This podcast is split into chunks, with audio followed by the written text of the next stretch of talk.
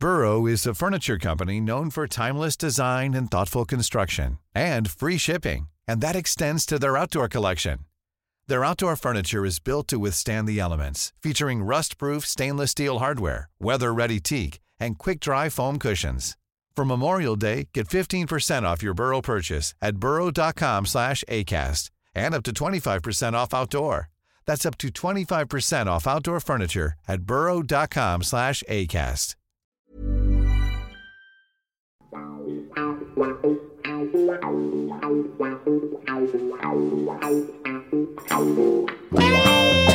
evening, Andy. Good evening, Gabby. How are you doing? I'm okay, and welcome all to part five now, isn't it? Of It uh, is, yeah. yeah, of Book Corner, which originally come out of um, the Current View, uh, the the regular weekly podcast that we do, and then through social media we come up, uh, come across each other because you have a wonderful presence on social media promoting so many fantastic books. And I just said, fancy doing a podcast together? Yep, why not? Yeah. This is the fifth one. So for listeners that don't know about myfootballbooks.com, just briefly Yeah. tell us all about you and what you do. Okay, excellent. Well, thank you for your kind words, firstly. So, yeah, my football books um, got our own dedicated website, so www.myfootballbooks.com. Um, also on Twitter at myfootballbooks, Facebook, and also Instagram for, for the younger uh, listeners out there. Uh, and uh, yeah, my football books came about um, with COVID 19, the lockdown when it started. God, it feels like a long time ago now, doesn't it? When did it start now? Summer of 2020, ago, yeah. around about uh, yeah, two years ago. So Mhm. I had a bit of time on my hands. I was I was made um, uh, oh I forget what, you, what they're called You were furloughed. furloughed, That's it. Yeah, Yeah. that's it. The word I've never heard of before, and everyone talks about it now. But I was furloughed. Yeah, so I had a bit of time on my hands, and my favourite pastime has always been reading football books. And uh, lo and behold, an idea come into my head. I thought, oh, why don't I share some of the books that I read, and and it just evolved from there. And now I've got a website where I talk about recommended books that I've read, but also ones that's uh, new released uh, and that's coming soon as well. So, uh, but um, yeah, so if you follow me on Twitter and through the other channels and look at the website, you'll be able to get an idea of all the range of fabulous books that cover all parts of the beautiful game, as you know, Gabby. And you can also subscribe to uh, to Andy's You can. website. You then get a newsletter every month, which is fantastic. Your website Yep. is off the scale. It is absolutely brilliant. You designed your, you. your own icon. Uh, it was all your your designing. Uh, I love the mugs as well. And your bookmark is still on page 105 of Grandad. what was football like in the 70s? Excellent. So- God, so- it's still firmly in there. it, it ain't it ain't moved, mate. I've been so busy with uh, doing my research and etc. for my podcast. Good. So apologies, Richard Crooks. It's a fantastic book. Uh, love the picture uh, of the cover with Pele playing F Santos against his beloved uh, Sheffield Wednesday. Uh, the football Yeah. book, the glasses, and the uh, the coffee cup as well on the table in a true 70s iconic uh, front cover. And on the back is the FA Cup final of 1973, the programme, Leeds versus Sunderland, and uh, Sir Alf Ramsey holding the globe and a red card. I don't know what the red card's about. I must ask Richard one of these days. No, I don't know. But we did reference when talk about the uh, book corner on the current view, and I'm just going to go back to uh, part uh, 103. So this is last month. You uh, Right. sent us uh, Matt Busby, the men who made a football club by Patrick Barclay. Oh, You- yes. Then the week after, you gave us, I believe, an end of innocence, the watershed season, 1959-60 by Tim uh, Quelch. The week after, you sent us uh, Destroying Angel, Steve Bloomer, England's finest football hero by Peter Seddon. And then you kindly sent us uh, from Radford to Roger Osborne when the FA Cup really mattered. Yeah. That was volume two. There's three in the trilogy. This was the Yes. 70s by Matthew Eastley. And we didn't do one last week because A, I had parents' evening, and B, Terry had a problem with his knee. Um, Right. so so we we gave Brilliant Orange by David Winner a shout this week for last week's podcast. So those are all the books that you've sent us in the uh, last month of recording yeah. the current View with the Idol of Hillsborough, Mr. Terry Curran. What books have you read this month? You know I haven't, but what have you? I'm guessing two, maybe three. Yeah, I've got two or three I've uh, done uh, since we last spoke. So I've got one I've just recently just started, um, which is uh, I'm only literally a few pages into it, called Park Life. It's a book that been sent yeah, to me. Uh, have you seen it? Yeah, yeah by yeah. Peter Roberts. Um, uh, I've communicated a few times through Twitter, but it's um, it's focused on Sunday League football, which is uh, well, I think anyone that listening here uh, will have fond memories of Sunday League football, watching or playing it. So uh, and it's uh, it's a it's a brilliant read, and it's based on the four seasons of Rhondda football. Okay. Hopefully I pronounced that right, uh, correctly. Uh, Rhondda in Wales. Yeah, uh, Valley. Sure, yeah. which that's it. Yeah. So uh, north. and it's written. It's north, is it? Mm. Excellent. Apparently, talks apparently about... I've got relatives in the Rhondda Valley. Apparently, oh, right, yeah, okay. yeah, so my dad tells me, yeah. you can pronounce some of the words better than me then, so my Welsh is uh, not uh, not brilliant.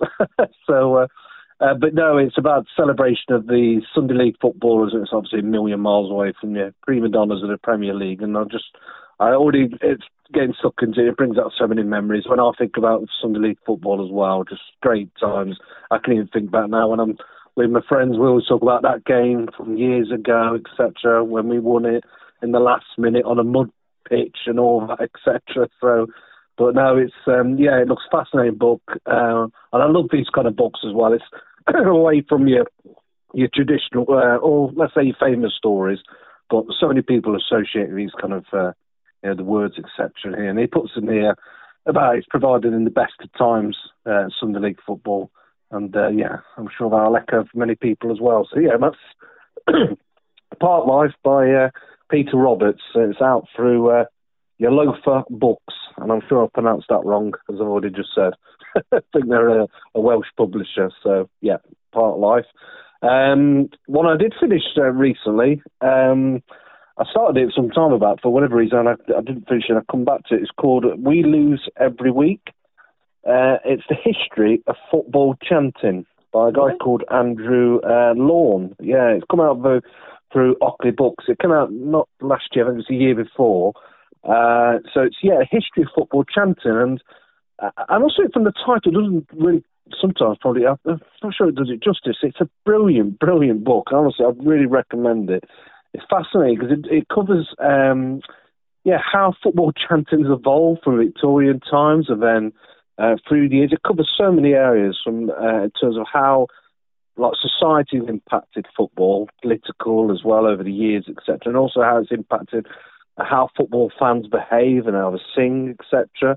Uh, wonderful stories like if you ever Google um, YouTube and you'll see the Kop at uh, Anfield when they're singing uh, "She Loves You" uh, by the Beatles, and you just get a flavour in terms of like the um, you know, the kind of atmosphere, etc. But it's a, just a great story, yeah, taking you through a number of uh, areas. Touches on things like racism as well.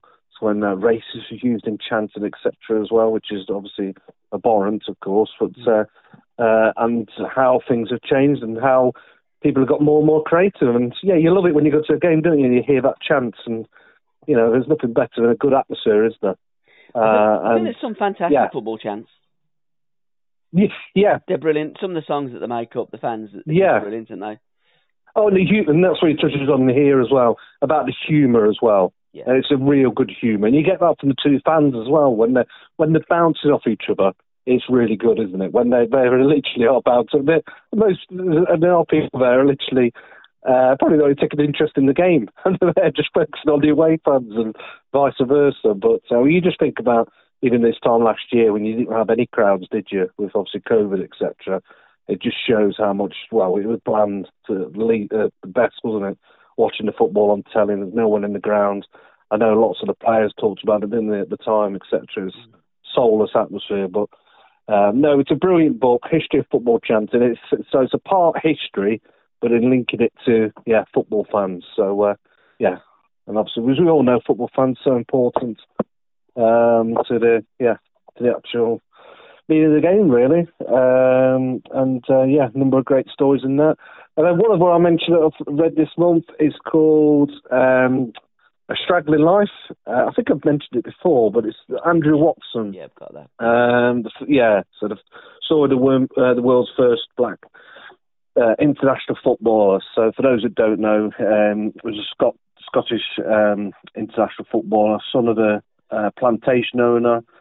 Uh, and uh, yeah, so fascinating story. One of these that's very uh, wasn't it's famous in Scotland areas, but uh, but not so well known um, further afield really, because uh, he's famous for part of the teams when they uh, thrashed England um, in the I forget where exactly when it was, uh, but it's all based on original research and it's written by Llew Walker and it's from the the great guys at Pitch Publishing. So, but yeah, he was known as a Scotch professor. So you're probably familiar with the story as well, Gabby. I think you may have heard of it. I think we talked about it before, haven't we? Yes. Uh, um, I, I think they stumbled across the story, didn't they? Because um, A, he was black. Yeah. B, he played for Scotland. I think he captained Scotland as well, didn't he? He did. You know, he it's did, a fantastic yeah. story, and um, and you know, history. I love history. Well, football history yeah. in particular. Uh, Park Life, by the way, Blur made a great record of Park Life as well. They did. Yes, and, they did. And you you did reference grounds being emptied and fans are back. We can't wait to welcome you back, was the uh, cry from the football clubs. I'm sure there's some football clubs now wishing that we were still in lockdown. Reading is one that, that springs to my mind. the fans surrounded the coaches and wouldn't move, would they?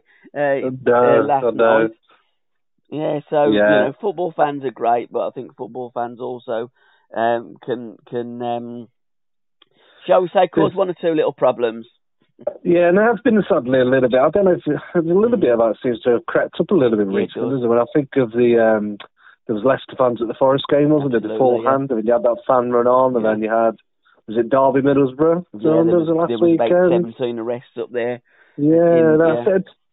Some people, I just, I never understand it. I think you're the same as me. Yeah, There's lots of people listening in. There'll be um, some people take it just far too serious. Um, I don't know how to explain it. It's, you know, it's after all, it's football, it's Well, sport. football's But I think people attach people attach themselves, don't they, as well? Yeah. They're not real football fans anyway. Well, the problem is they actually are, and you, you know, um, Mm. through my association with Birmingham City, I I know Yeah, quite a few of the um, infamous Zulu warriors, um, Yeah. and some of the great kids. I mean, I've had Yeah. many an argument with most of them for, uh, you know, certainly on social media because of my support of Jack Grealish and just football. And I post up all things football. And when I post up something Aston Villa, there's uh, quite a little bit of abuse that, that comes my way. But I do know a lot of them, and they are great kids. But they're just Yeah. they're just balmy when it comes down to football. They tend to, you know, fans go to places and take substances, you know. yeah, Some of them are legal and some aren't, shall we say, and then get involved in lots of trouble. But I do think you probably find that the more hardened crew and element don't particularly do stuff like that. It, it's almost No. like a job, you know. And Yeah. um, be, between the firms, I think that you know it's it's quite well organised. It's always been very well organised. And I think there is a code of conduct. I've never been involved in any football violence, but following Birmingham City since I was seven, um, football violence is something that's followed my club around, unfortunately. But Yeah, uh, yeah, you can get out of it if you can. I certainly did. I don't want to get Yeah. involved in that type of behaviour. I'd rather have a drink with the opposing supporters, uh, talk Definitely. about football, and uh, see you, see you next time we we play you. we'll have a pint in the same pub, and I'll come to the away games, and we'll uh, we'll uh, hang out together, and uh, let's just enjoy the beautiful game. Yeah, there's some books out there actually that um, uh, done by uh, I think when you think of Zulu Warriors, I'm trying to remember. Is it was a one-eyed Baz? Yeah, yeah was, great lad, um, great lad, Palomine. Yeah, it came across really well in the book kind of thing, but Yeah, obviously, um, Mm. probably not. the Yeah, Uh, but again, yeah, it's just uh, I, I vaguely remember it's years ago I read it, so uh, Yeah, Yeah, absolute, absolute gentleman. Spent quite a Yeah. bit of time with Baz a few years ago, uh, in Isaranu in in Turkey. We were on holiday and we had a couple of meals together. You could not Yeah. wish to meet a nicer guy than uh, Yeah. Barrington Patterson. What a fabulous man! And that's what I'm saying. I know quite a few of them boys, and they don't Yeah. go and get absolutely off the skulls and stuff like lots of these do. But I mean, Yeah. where you know, it, it's it's something that you know you don't want to get people into trouble. So I'm not saying whether people are still active or not, but it's Yeah, common yeah. knowledge that there's you know people with their you know the Forest executive crew and the baby squad and and, Oh, yes. and what have you Yes, and Forest, and, yeah. and books Yeah. that have been written about those times back in the day Yeah. and and you know the, it's uh, football has always thrown up that attachment to it but again I It will does. echo them words that I do know many of them and the ones that I know are some of the nicest people you Yeah. could ever wish to meet it's Yeah. just that it's just the way they see things so yeah let's move on Excellent. Yeah, but football fans, you know, in general, yeah, it's um, well, they what they what make football, isn't it? Especially in the grounds, of course. Without the fans, it Um, is nothing really, if we're absolutely honest, because when you see a goal scored and the fans celebrating, when there's Yeah. a goal scored and you don't see the fans celebrating, it ain't the same. And and I do think that you know it's it's always been involved in football. It always will be involved in football. And I think that if you do go to football, it is unfortunately a side product, and um, that, that you have to kind of And you lose, and I love that Yeah. because going back to that book I mentioned, the one that I've been reading, the history of football, we lose every week. yeah You know, you kind of you're joking at yourself, aren't you? And I Yeah, think that's another thing. You can't take it too serious. We lose every week. We carry on. But I think it was things like um, I remember actually reading back in the book where uh, it was Sir Bobby Robson was just saying, uh, "What's a club in any case without the fans, etc. It's the noise, the passion, you know, the feeling of belonging, isn't it? Pride of being part of your city and yeah yeah all things like that. Football's people, life is people, and yeah, it's all connected. Absolutely, and we're all Hmm. different, and some of us take that tribalism to the extreme, and some of Yeah. us don't, and, and that's just the way that it is with football. But um, yeah, pick the bones out of that, kids, because you're never gonna. Absolutely. Excellent. What else have you read, mate? Uh, well, uh, but today the main ones I've read um, this uh, this month. Um, I think I'll just touch on the, on my newsletter. So thanks for mentioning that earlier. Um, I'd send one out on the first of every month, so the one will be coming out on first of February. But the one uh, going back to first of February, I, I picked out three recommended books there, uh, and one of them I'll mention is by John Nicholson, uh, and it's called "Can We Have Our Football Back?" Uh, and John Nicholson is um, a well-known writer. He's, he's won a number of awards, long listed for Writer of the Year, and he writes for the award-winning website Football 365.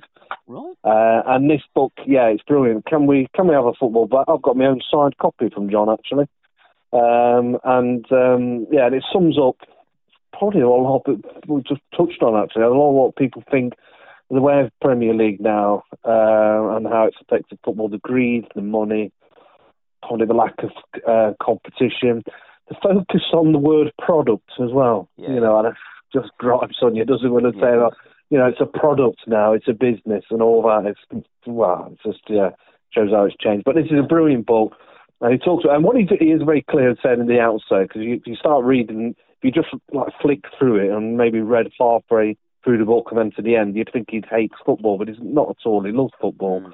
Uh, you know, he's passionate about it. And his, his passion starts back from the 1960s. He writes, you know, early in, in the book. Um, but yeah, that's how things have changed. But it's wide ranging. It covers a number of, of myths, really, basically, um, in terms of. Um, but also touch on things like gambling, how that's come into the game, and things like that. Some of the things that's, um, yeah, not um, quite how you'd want them to be, really. And just how Illegal it's changed over payments. time. Illegal payments was that in? Yeah, Yeah. yeah, I mean, Yeah, that went back exactly. to the fifties.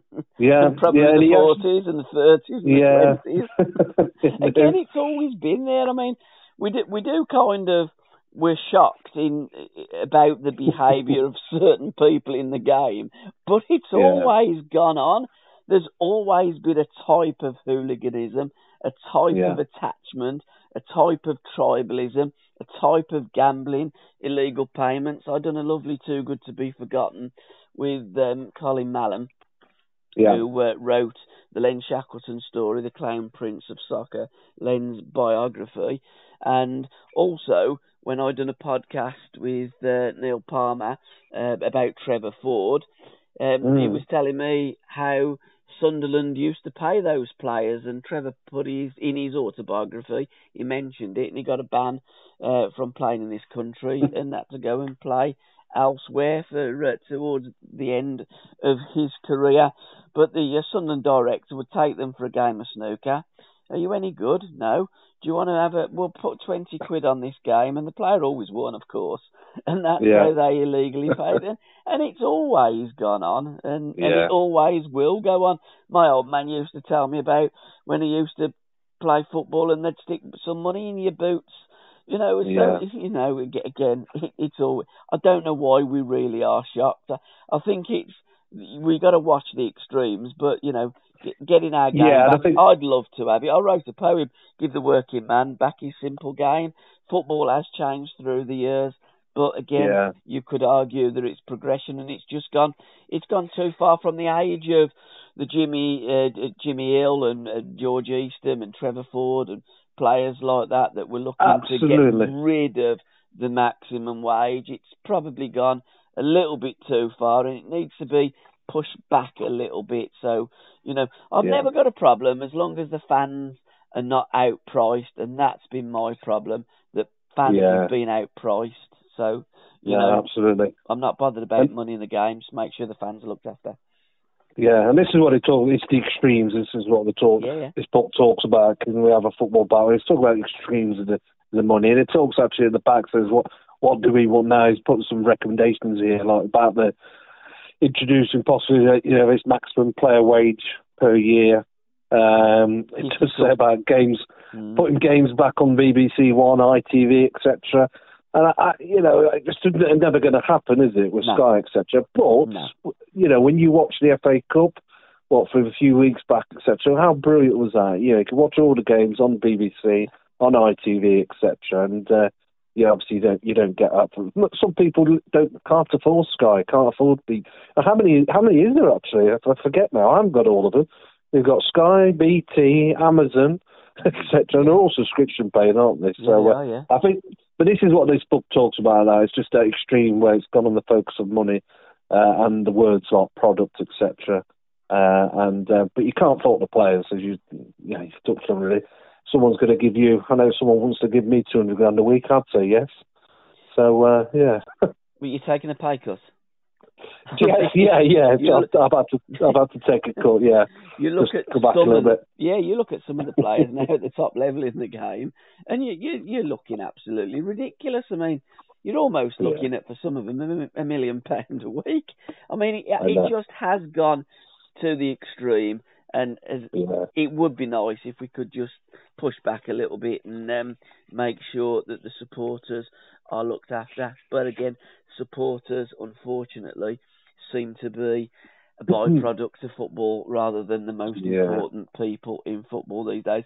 On the last podcast, you did mention about a book, uh, Jack and Bobby, um, coming out, and I did say I'm almost certain that I've got one in my library, and I've dug it out. Oh yeah, Yeah, Yeah. Leo, Leo McKinstry.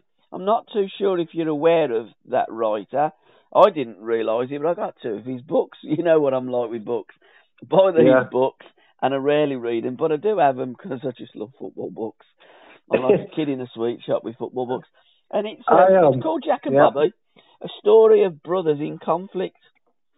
That weird is that you mentioned that because I, when we were talking last week, you mentioned it, Mm? and I thought, oh, I've got to dig that one out then, if that rings a bell. And I did look into it, yeah, and there is, yeah. I've, I've not read it myself. It came back, I think it was, came out a number of years ago, didn't it? it did, So, uh, yeah, I did find it actually after we spoke. So, uh, yeah, uh, Leah, Mc, Leah, Leah McKinstry, that's it. McKinstry, yeah. Uh, first Yeah. published in paperback in 2003. First published Ah, in hardback um, by Collins Willow, an imprint of HarperCollins Publishers in London in 2002. So yeah, 20 years ago it was first published. Excellent. Um, it's a biography of them too. It's not an autobiography in any way, is it? I think it's a biography. No, I would imagine it's a biography. Yeah. Yeah. Yeah. Yeah. yeah. Uh, Leo McKinstry is a journalist and author. He writes regularly for the Daily Mail, Sunday Telegraph, and Spectator magazine on a wide range of subjects.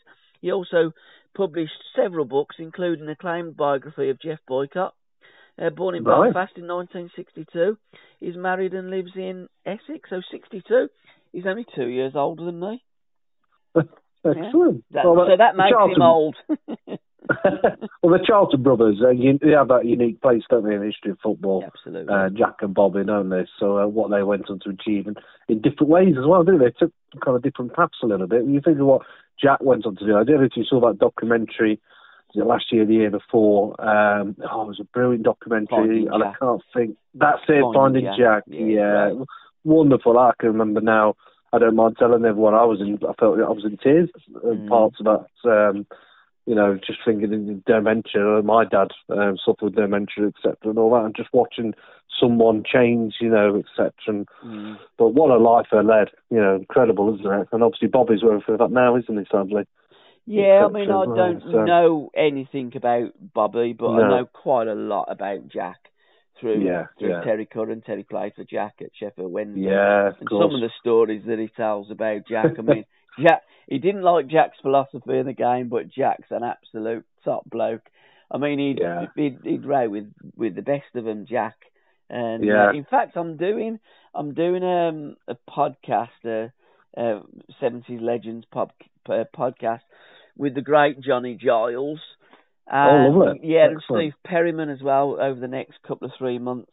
So I've been researching a little bit about Johnny, and there was a tremendous um, interview in Back Pass magazine of uh, Yeah. Johnny Giles in two parts, and he was talking there about Jack, and uh, they used to row a little bit him and uh, him and Jack, and, and and Jack was set in his ways, shall we say, and liked Yeah. to do things his way. And uh, Johnny Yeah. said, "Yo, Bobby wouldn't get in your bleeding team," and Jack said he would do if I, he did he did as he's told. I think that's always been Jack, but he would row and argue with TC. It'd almost come to blows, but he'd always go and, uh, come on TC, let's go and have a game of snooker, or we're going to have Well, a it. So that was Yeah. always Jack. He would never, uh, a man's man, as we would say Yeah. in old money, and a top man as well. As I, say, Yeah. I can't really speak about Bobby because I don't know anybody that that played for or, or knows Bobby Charlton very well. But Jack, what an absolute legend, diamond, and a man Yeah. that uh, is sorely missed by the game, by his family, Definitely. and by Yeah. everybody in football. Yeah, his autobiography is a really good read as well. Jack's Jack Charlton's uh, a few, few years back. I think it might have been re um, republished. I think it was or Yeah. updated Mm. fairly recently. But uh, yeah, what a story! So uh, what a player at Leeds, of course, uh, the bulk of his career one. And you ask anyone from Ireland what they think of Jack Charlton, absolutely loved, isn't he? Well, he wasn't at first, of course, with you know that kind of connection, the English and what have you. But my word, he did half win them over, didn't he? Well, Over the the, years. Yeah, the Irish don't particularly like the English, and the Mm. English don't particularly like the Irish in some quarters. We was in Dublin a few years ago, and I was Mm. sitting in an Irish bar Mm. because we was in Temple Bar, and there was Oh yeah, lots of that's cheap. yeah, yeah, yeah, yeah. And there's lots of like O'Neill's and kind of the Irish pubs that are English. And there was one spit and sawdust bar, and I said to the wife, "Come on, we'll go and have a pint of Guinness in a proper Irish bar." Anyhow, Yeah. this Irish fella jumped on the table. Cut a long story short, he says, "Where are you from? What you doing here? Get out of my Right. pub." Right. And Wow. yeah, so it was it was uh, pretty much like that. But you know, Jack, I'm sure had situations like that. But then when you realise what a fantastic person uh, that, Yeah. that, that you are Yeah. in terms of Jack, the Irish public absolutely loved, adored, and cherished him, and he was uh, it was a match made in heaven, wasn't it? It was, it was. But linking that though, if you're talking about managers, um, the one I recommended in the newsletter is a book called Living on the Volcano. Okay. Uh, this is called, it's, it's subtitles The Secrets of Surviving as a Football Manager. Uh, it's written by uh, Malcolm, uh, Michael Calvin, who for me is, he's, he's right up there in terms of football writing. You know, he's absolute at the very top. In fact, um, there was a guy called Johnny Brick that recently um, did a football uh, did a review uh, of his most recent book recently, and he shared it with me, and I shared it on our website. Mm-hmm. Uh, and he said about uh, Michael Calvin, the writer of this book, that he's a national treasure, and I'd say that as well. But this is a yeah, living on the volcano, and it's about football management, uh, and it's a brilliant, brilliant read, uh, and it talks about the the um, the tribulations of being a football manager. Really, there's some brilliant stories in here. It goes goes from um, the the actual uh, forwards by Arsene Wenger.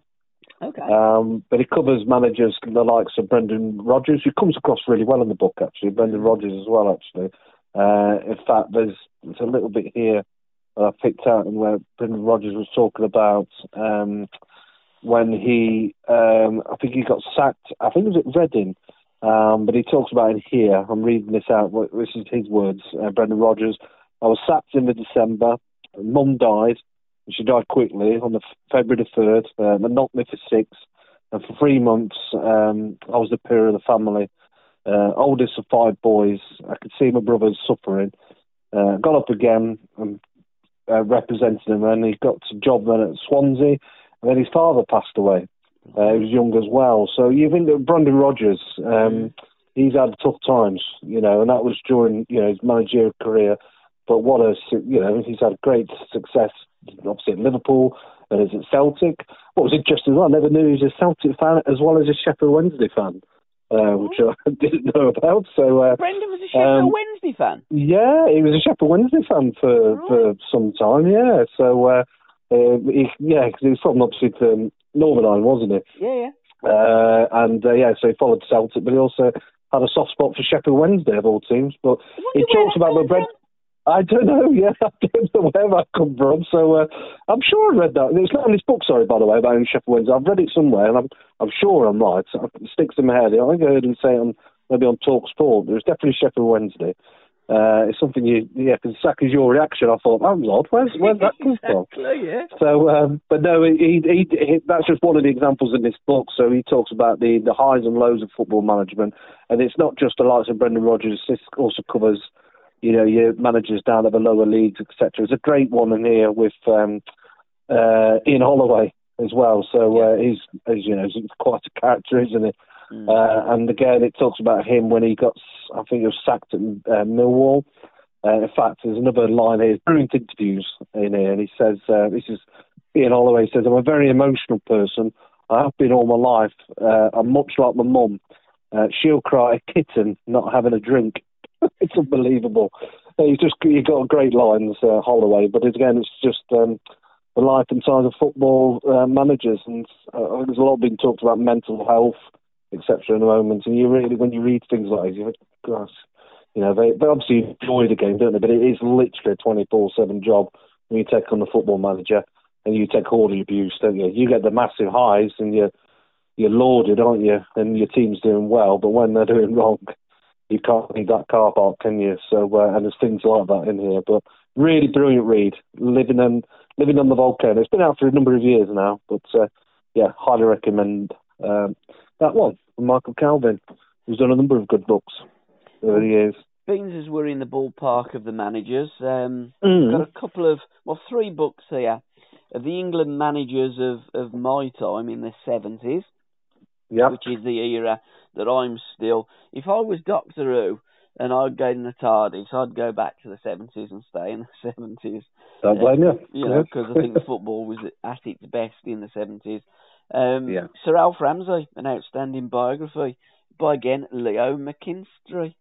Oh, okay. Yeah, I didn't know that. I bought it. I ain't read it, but I bought this. I mean, God, it's a thick book. It must have about six hundred, well, five hundred, just over five hundred pages. So oh, yeah, wow. and then uh, Don Revie, the biography by Christopher Evans, published yeah. by Bloomsbury. Again, yeah. I haven't read it, but I've got it because uh, I like to buy these things for research as well. So when I'm doing podcasts, yeah. etc., I can dip into certain chapters. And well, that only came out very recently, didn't it, Don yeah, Revie's book? So yeah, did, yeah. And of the trilogy of the England managers of the seventies, uh, Ron Greenwood by Mike Miles, a biography of football's forgotten manager. And I remember Huddy telling me about Ron Greenwood he phoned him up while he was in Boots, not the chemist, but the uh, Duke of Wellington pub in London on a Right. Sunday night, and says, uh, "Can you play against Brazil Wednesday?" And uh, he said, "Well, I've been pissed for three days. You got no chance, Ron." and he wasn't in the best of form at Arsenal, so he declined it. But you know, the fact of an England manager phoning up Yeah. a player, can you play against Brazil Wednesday night on a Sunday evening, is uh, quite extraordinary, isn't it? So yeah, a lovely trilogy of of English managers of the seventies.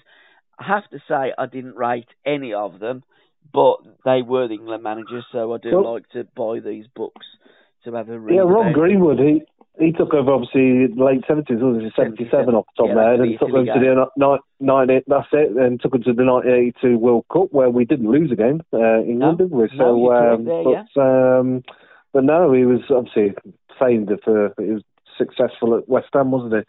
Uh, in his club days, Yeah. so club management days, I mean. But um, no, never reached quite the highs, did he? Um, I think they wanted a safe pair of hands. We often Yeah. hear that phrase bandied Yeah. around in football. I think after He won Don Revie, Clough. yeah, I think after Don Revie had left, and um, as it was printed, um, walked out on England and took the Arabs' money. But uh, Yeah. that was a little bit harsh. I mean, I'm no great Revie fan as England manager. I think as Leeds United manager, I think Don Wow, yeah. Revie assembled the greatest football team that I've ever seen, British football team, Yeah. in my lifetime. Um, but as an England manager, Yeah. I don't know where it really went wrong for him. I think what he tried to do is because Leeds were a family, I think he tried to get England as a family. So where they play carpet bowls and bingo with Leeds United and do the karaoke singing and that, Alan Yeah. Hudson, Charlie George, Frank Worthington, Stan Bowles, Alan Ball, all that kind of maverick players, Tony Currie, wasn't going to have any of that. They wanted to do their own thing. So I think that he, he didn't set off on the right track. He did keep changing the team. I think he had that many players. I don't think he knew Mm. really what team to pick or what system to pick. And at the end of the day, he Yeah. almost ate himself.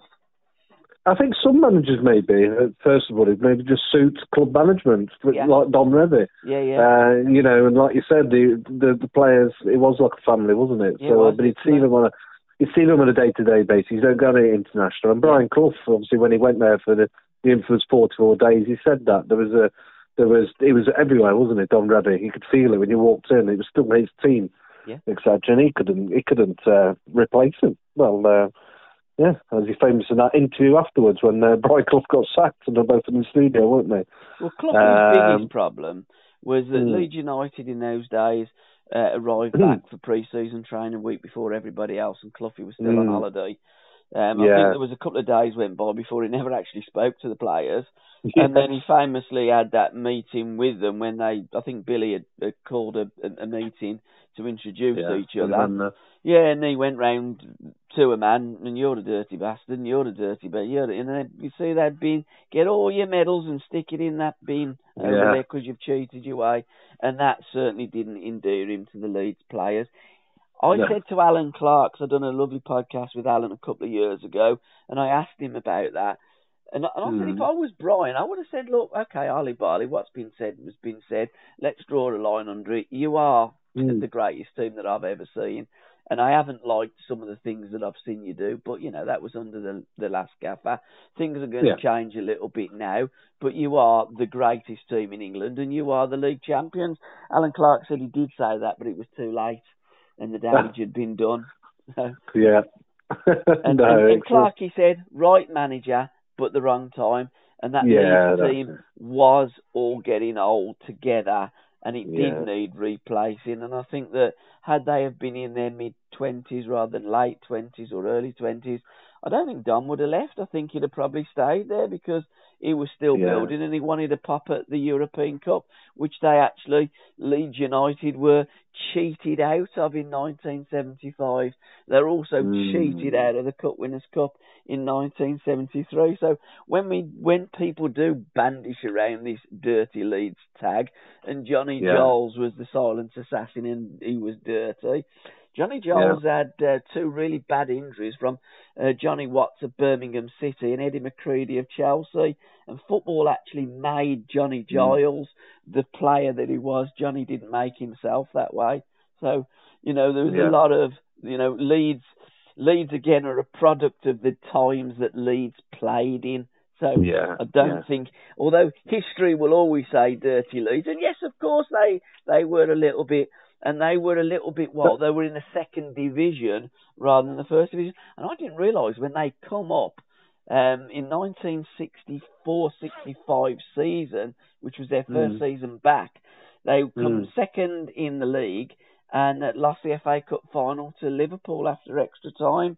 And Don Yeah. Revie did say, and and would still stand by uh, that statement if he was alive today, that his greatest signing was uh, Bobby Collins, and there's a lovely book of Bobby Collins I've just purchased, The Wee Barra, uh, by David Oh, David Saffer, who also wrote Sniffer's book, The Life and Times of Allan Clarke, with Alan. He's wrote a lot of the biographies, autobiographies of uh, the Yeah, great Leeds players of the 70s. So, yeah, I'd never heard of David, but um, I have now. No, looked yeah, he's done a few Leeds books. Yeah, Yeah, he's done the Stafford. Unsung Yeah. Heroes. Yeah, I remember one of absolutely. them. Yeah, yeah, absolutely. Yeah. A yeah, book, yeah, he's done. a book on he hasn't wrote. I just want to briefly mention this. Um, Mm. A story of sock tags and self belief.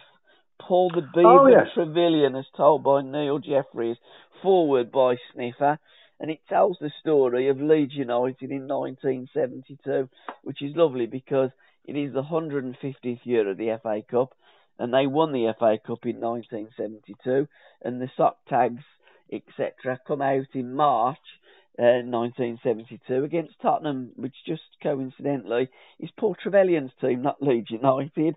And I didn't realise what an absolute pioneer Paul Yeah. Trevillion is until I did a podcast with Allan Clarke and Sniffer was telling me all about his great mate Paul Trevillion. Excellent. Now, I heard you talking about it on your recent um, yeah, podcast with Terry, Terry Yeah. Curran, and uh, you talk, I, I must have I looked into him a little bit. Yeah, because he's a Tottenham fan, isn't he? So, Mm-hmm. uh, yeah, very acclaimed um, artist, isn't he? Oh, Uh, absolutely. for- oh, he's yeah. drawn everybody. Incredible. Incredible, yeah. It's one of those I've, I've seen his drawings uh, after after I heard you. I looked on and oh yes, yeah, yeah, yeah. You are the ref as think- well. Yeah, That's Paul Yeah. Trevillion. You are the ref. excellent. Yeah, that'll come out um, two years back, didn't it? It used to be Shoot magazine, didn't it? You are the ref. Yeah, that's know, it. That's it. it's um you know I, I've I've known of Paul for years and years, and I've heard him on Talk Sport as well. Yeah, Um, Sean Caden, a, a Facebook uh, friend uh, of mine, has always mentioned and messaged and said, "You want to do an interview with um with uh, with Paul Trevillion? We'll sort it out for you, mate." And, and I am doing a podcast Excellent. with Paul. We have been interacting, and he's just waiting for a couple of dates because with the book being launched, there's a number of. I know he's doing Steve Perryman's podcast. Because I was watching Steve's brilliant podcast does every uh, every fortnight, and Paul's Yeah. going to be guest on there. And I know he's got some book signings at Leeds. So I said, when you're all sorted, mate, and you've done it all, I'll do a nice little Brilliant. podcast. We'll sit down over a glass of wine and we'll talk about the great Leeds United Well, team.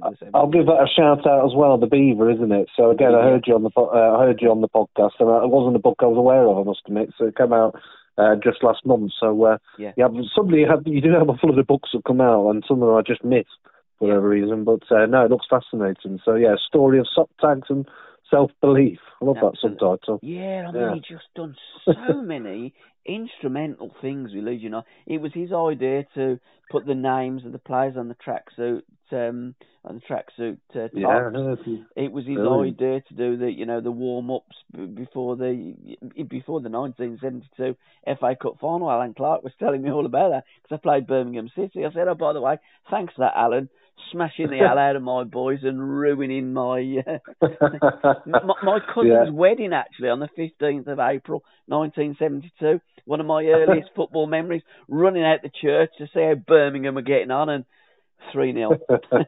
oh, right. excellent. No, uh, brilliant. Well, um, uh, what was I just thinking of then? Well, when um, when I think back to 1972, because obviously Don Revie's great days, wasn't it? Uh, So I've actually the tra- tracksuit tops you were talking about. Yeah. They're, they're iconic, aren't they? I can Yeah. picture that now, kind of thing. But even think back to the the film uh, The Damned United. Don't Brian talk Clough, about that. It's all wrong. days.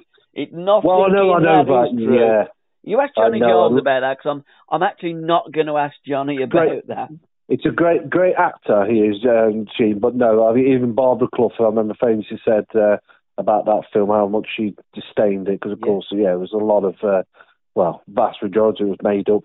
But uh, no, I was just thinking, even in that film, there you could see Giles with that tracksuit top on, didn't you? Yeah, But obviously, that's all come about from Paul Trevillion. Then he came up with that absolutely. that idea. Yeah, absolutely. Excellent. But how can you do a film, make a film, produce a oh film, yes, have the film right, come out of the TV set where it's got the Damned United and Yeah. there's a book that, that, that was written David Peace. yeah. Yeah. And you look Yeah. it, you go, it's it's a fictional film based on fact. Hey? How, We- how we- does that even start to work? It's either fiction Absolutely. or it's fact. You can't be Yeah. based on fact. And you go, well, how much? It's like a sausage, isn't it? You know, you Yeah. go, well, how much meat's in a sausage? If you're going to buy sausages, buy pork sausage. Because if you buy pork sausage, there's more meat in a pork sausage than just a sausage. I think the main, yeah, the main, the main bit from that, that film. I remember again uh, Brian's um, late wife, isn't it, um, Barbara? She said about because it was quite focused on drinking as well. He, he wasn't a big drinker then. Uh, he certainly was, obviously, No. his later Yeah. life, Brian, but not then. You know, and the focus on that was just, yeah, yeah, Terry Yeah. Curran played for Mm. Brian after, obviously, the the Derby situation yeah. there. of course, yeah, after yeah. Leeds United. Terry Curran, while he was with Brian, never seen Brian touch a drop. yeah, Never. yeah, And and yeah. and it, and it was just embellished. It's absolute, as Johnny Giles had put. I was reading a brilliant interview um, in Yeah. in Backpass magazine. Absolute bullshit. And, uh, Yeah. and and I do think that the the problem I have with these things is some people watch it and think that it's a documentary, and they Yes. they hang on. Yeah. Oh well, that's what Yeah. Brian Clough was like. That's what Giles and Bremner and, and all the Leeds team. And, that, and and Johnny Giles said we didn't get out of the baseball ground and walk. We'd have had our heads kicked in if we'd have done that back in the seventies. I know it's amazing, isn't it? But Yeah. some people will believe it, won't they? And They've never heard us talking or anything like that. It is the problem. Yeah. But some people, the younger generations, think the Premier League invented football as well, don't they? So Yeah, uh, they do, there yeah. you go. Again, another problem I have. Football was Yeah. invented, the first football leagues in 1888, Well, not 1992. How many times I hear on Sky Sports they keep saying uh, he's the highest goal scorer now in Premier League history. It's Yeah. like what? Yeah. Premier League's history is 30 years. Yeah. Is, it, is it 30 years now? Yeah, 30 years. It's yeah, not, 30 uh, years. It's not a, hell of a long time, really, in the grand scheme of things. Our football, our football's been going in the, well, it's the 150th year of the FA Cup. Absolutely, yeah. Let alone. So, but yeah, no, I agree.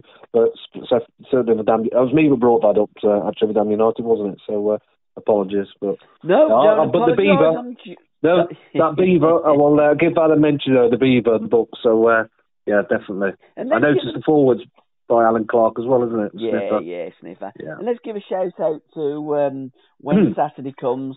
I uh, I do like that magazine. I subscribe to the magazine, and I'm also a Patreon as well. I like to listen to the boys uh, talk football.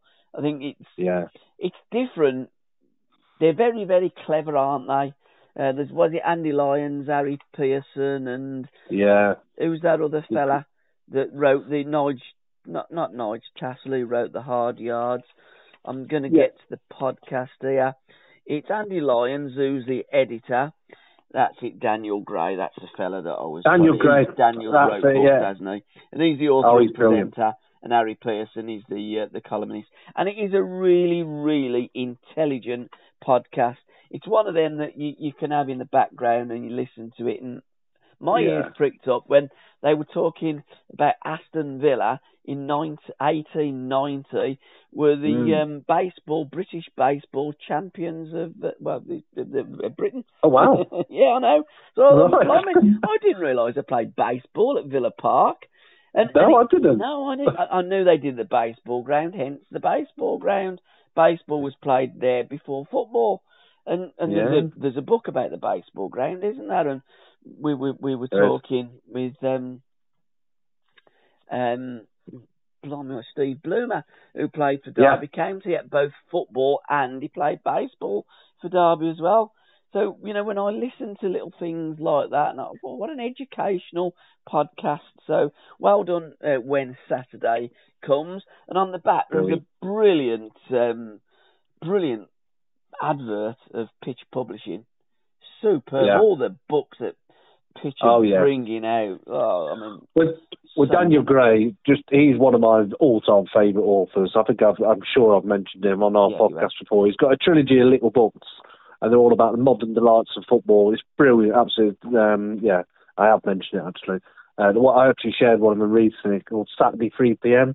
And it's all these Yeah. little, little, Yeah. little stories Yeah. about um, the things you just remember about football. And it's yeah, he's, he's a very talented guy. He's on Talk Sport every now and again. I'm sure I heard him on Johnny Owen's program great program. uh, on the Sunday, yeah, which is another great one on a Sunday morning a few weeks back. I think it was just after the Middlesbrough had beaten Manchester United in the FA Cup, okay. and uh, he was on his way to another game somewhere, uh, a non-league or lower league game on that day. But uh, no, he's no. Uh, uh, when Saturday comes, brilliant, really good. Superb, Really and that is my that is my favourite uh, show on Talk Sport as well. By the way, uh, Yeah, uh, yeah, yeah. Jonathan Owen and friends with um, Mark Webster. I think it's absolutely tremendous couple of hours of of football talk and uh, have guests on there. I just think it's everything that a football show should be on radio. Sadly, Definitely. most don't produce programs of that high quality, and a lot of it is absolute turgid rubbish that I listen to. Although I do like to listen to Jim White and Simon Jordan. I do like to listen to Simon. I think he always nails it. Um, He does, doesn't he? He Yeah. very much does know his stuff. He definitely knows his stuff, Simon Jordan. And again, linking it back to books, his book's really good. Simon Jordan's book, Yeah. uh, which came out some years back, um, whose name completes. Oh, that's it. Be careful what you wish for. that's right. Uh, was his book, and that's a really, really good read because obviously he's been there, he's done it, he Yeah. knows what it's like to Mm. own a club. So he does at these talks. You, how many times you hear them, you know, on well, Talk Sport as well. If I'm honest, some of them don't know anything about football. They talk as if they know it all. At least Simon Jordan, yeah, he's talking from somewhere. He's done it. He's been there. He's done that a little bit. Yeah, he's got his own opinions, kind of thing, but at least he bases it on on facts and also it's his opinion, isn't it? So uh, everyone's got an opinion. It doesn't have to necessarily have to agree with it, do you? But um, there you go. Well, that's an what opinion. football's all about. It is a game of opinions, and he's not frightened to voice that opinion. He'll agree with people, he'll disagree. Yeah, The one thing I'll always say about Simon is that he's always fair, he's honest, it's his opinion, I think so. and and yeah. he listens to other people, and and he, he will change his opinion, which is a, a sign of somebody that's intelligent because you have opinions, and then if somebody Yeah. can advance a, an informed uh, debate that that's Yeah. got a bit more meat to um, some discussion, and you listen, and you go, do you know what? I never thought about it like that. I'm, I've changed my Well, opinion slightly. That's got to be Yeah. good and refreshing. Well, he become a multi, he become a multi millionaire at the age of thirty-two. He must know something to uh, to. Sold Still a lot got of to that phones, kind of- he did, yeah. That's it. Yeah, he made a fortune out of building a phone company, didn't he, from scratch? Yeah. Before, um, yeah, he sold Crystal Palace And about seventy-five was, million, I think it was. was, a, was a pro footballer, wasn't Yeah, that's it. Yes, correct. Mm. Yeah, that's a really great book that one as well. Uh, Simon Jordan's. And let's give it while we're talking football magazines as well. World Hmm. Soccer and uh, and four four two. I do like to buy these magazines. I rarely read them all, but I do like to buy them and have a look and see what's going on. But um, yeah, Pitch Publishing, some fantastic um, titles coming out um, this year in 2022. Uh, Yeah. Life, the Life with Robins and Beyond, Geoff Merrick. That's, uh, I believe, there's a, a book signing as we're speaking now in the Bristol area, and that was um, uh, Neil Palmer that uh, that Yeah. wrote that. There's a lovely book about Don Howe coming out uh, shortly. Another, the Cup, which looks like Yeah. another commemorative FA Cup, 150 years. Eddie Hapgood, uh, footballer, the Busby, the last Busby babe, uh, Sammy McIlroy. Fossen Luffs, which is one that you've spoken about. Goodison Yes, Memories, yeah. Scottish League Cup. I didn't realise Archie Gemmill was the first substitute um, in Scotland in 1966. Oh, was he? Right. Yeah. Okay. 65 66 season, it was uh, Keith Peacock. But uh, but Archie made his, uh, yeah, he come on as substitute, which he was the first. And that was in the Scottish League Cup. We have spoken on podcasts before. There's not one about the English League Cup, a book. And there's not There's one not. in Scotland, but not one of. I'd love one of England in the 70s because we played 100 games. I'd love somebody to write that book. I'm sure someone. Uh, uh, well, they, I'm sure someone out there heard us last time, Gabbie, and uh, we should get some royalties. I think from that if someone starts to write it as well. So, uh, but no, be someone should do because uh, again, the football league cup was lots of uh, great stories, isn't there? From oh, there, absolutely. um, yeah, but much like the FA Cup, really, in many ways. So, So a new biography on Peter Doherty, which is I've actually ordered um, his autobiography. 1947 it was written. I didn't realise how brilliant a football player he was until I start talking and looking at bits and Mm. pieces, and I get lots of information from from YouTube. Really, I watch people talk. You know, not made up stuff, but real stuff. By people that were there at the times, or people that have wrote books about them. It saves me Yeah. reading them. And and of course, Bill Shankly when he walked into the Stoke City dressing room in 1975, Easter Monday 1975, and said to Alan Hudson, "I didn't think I'd ever see a performance that surpassed that of Peter Doherty, but you've just done it, son." And that leads Brilliant. us nicely to the year we nearly won the league, Stoke City in the 1974-75 season by Jonathan Baker, forward by Terry Cor- uh, Terry Conroy rather. And uh, Yeah. nice picture there on the front of Wad the God and uh, Greenhoff and uh, Alan Hudson. I've got no idea. That was the um, might be the fourth goal against Man City. There, that Huddy's celebrating. He's jumping all over. yeah, him. jumping up.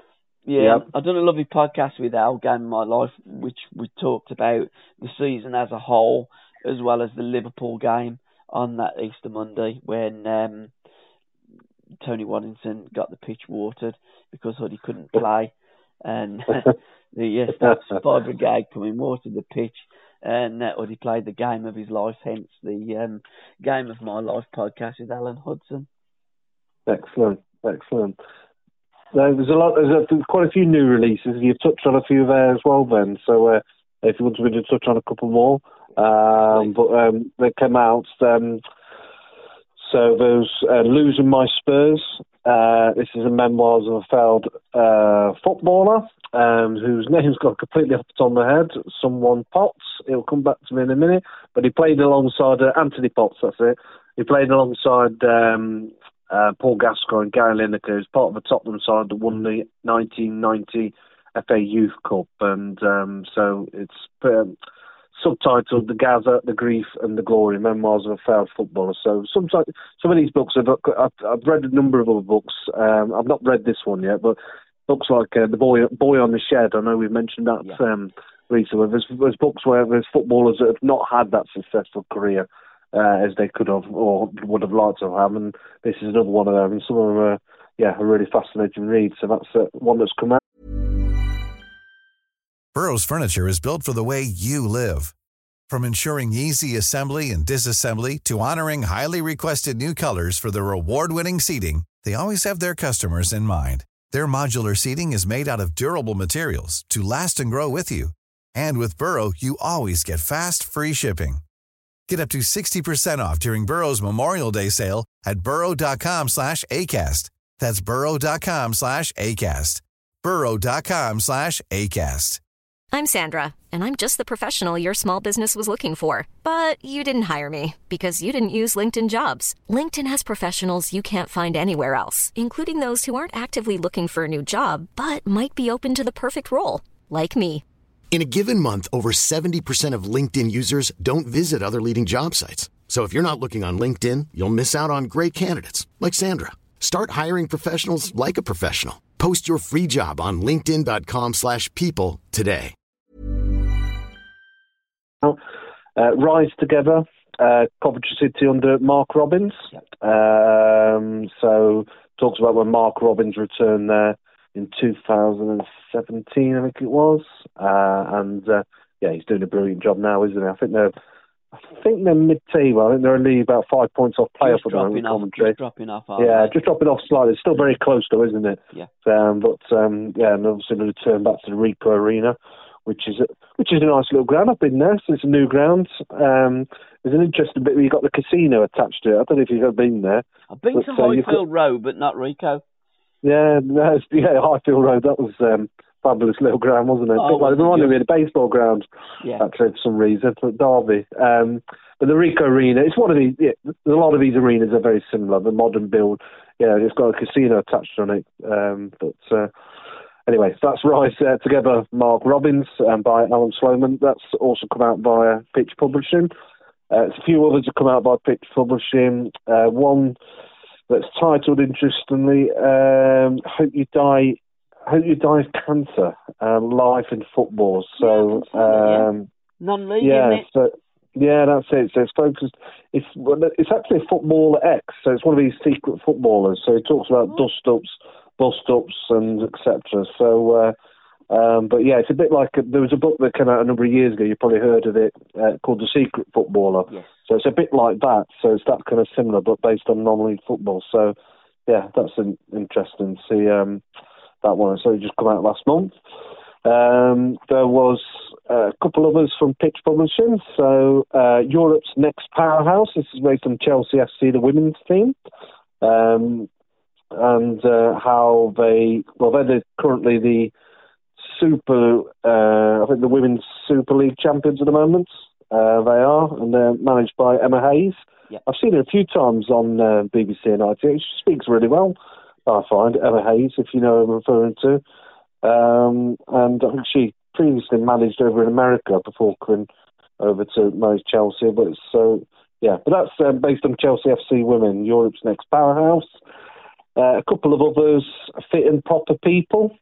Um, I recently shared uh, a book review of that particular one. Really interesting. It's based on uh, it's a story of um, uh, there was a, a particular gentleman that brought out um, something called Own AFC, where basically it promised that you could buy into a football club. Basically, it was a it was an app of some sorts, uh, and I don't really know fully all about. it. I've not read the book myself, but it sounds fascinating.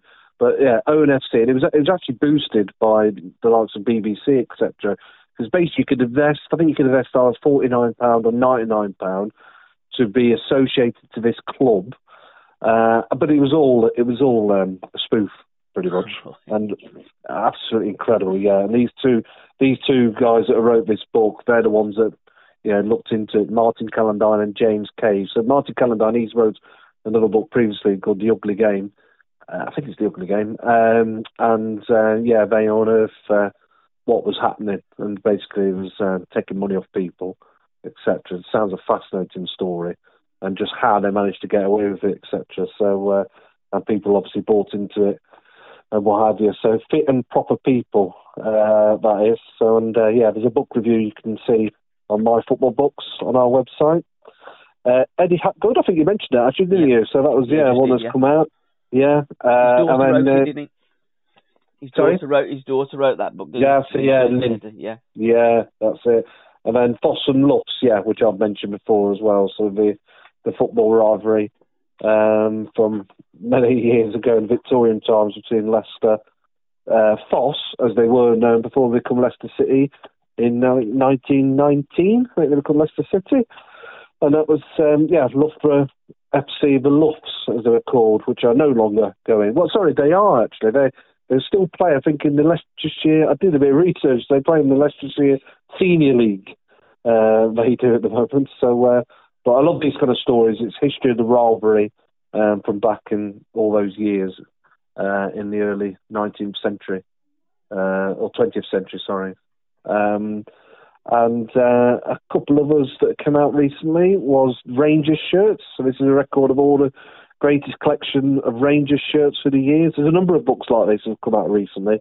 Uh, I think Arsenal done one recently, and Tottenham, etc. And I think, uh, Tottenham Leeds have done one as well recently. It just shows how shirts have changed over the years. So there's, as you've ever seen on um, on Twitter, there's I never realised how many people are so fanatical about football kits Oh, God, and collectors yeah, yeah. of football kits. Yeah, uh, and yeah, it's incredible business, incredible business in terms of memorabilia and the money to be made from that. Really, so. Uh, but yeah, that's a few books that's coming. Uh, that's already come out in January. What was Uh, the last and then football we've got- shirt you bought? You bought? Goodness. I bought Gunter Netzer's. Uh, well, uh, Gunter didn't wear it, but Gunter Netzer's Yeah. Borussia Mönchengladbach shirt of the seventies. I'm that was think. I that's the last football shirt I bought.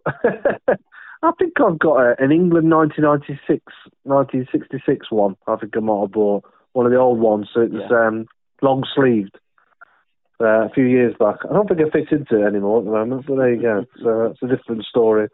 But yeah, I'm liking this The Nearly Men that's coming out shortly as well. Um, my eyes aren't as great as what they used to be, but I don't think this print on on the uh, the back of uh, when Saturday comes is that clear, if I'm honest. So yeah, apologies for not um, being able to read who wrote it, but the Nearly Men, and there's a picture of Puskas on the front, looks like Cruyff. I know um, you mean. Zico. Um, yeah, it's by Aidan, Aidan Williams. Oh, yeah, okay. So uh, yeah, I think it's connected to these football times. I think he is. Yeah, so, uh, he is. I'm sure he is. That's a name that's Yeah. very familiar. And out of the blue as well. Um, yes, that uh, that book's coming out as well, or is already out. Yeah, it's. I think you know it comes out. Uh, I think it comes out in either March or April. It's written by Okay. Gary Thacker. That's, Uh, that's again, right. Yeah. the These Football Times. He did beautiful bridesmaids. Uh, one of my favourite books from last year. Yeah. And yeah, that's about um, out of the blue when Villas Boros. Remember him? He was the dismissed by Chelsea in uh, March 20, 2012 when he was replaced by Di Ma- uh, Matteo, wasn't it? Um, Yeah, Matteo won the But- uh, he won the the uh, Champions League Yeah. he, from yeah. He took it on to him, and uh, I think he got sacked though, didn't he, in the, November of the same yeah, year? They, they don't tend to last long at Chelsea, do they? Be he didn't last long at Villa either, did he? If I remember, he was only No. there for about 20, 12 games as well, actually. Well, in the So, Premier League, you don't last that long if you don't keep winning. glorious, Yeah. um, glorious reinvention story of uh, of Ajax. That's one that's um, yeah, that's took my fancy. And the Newcastle United book, The Great Days of 1904 to 19.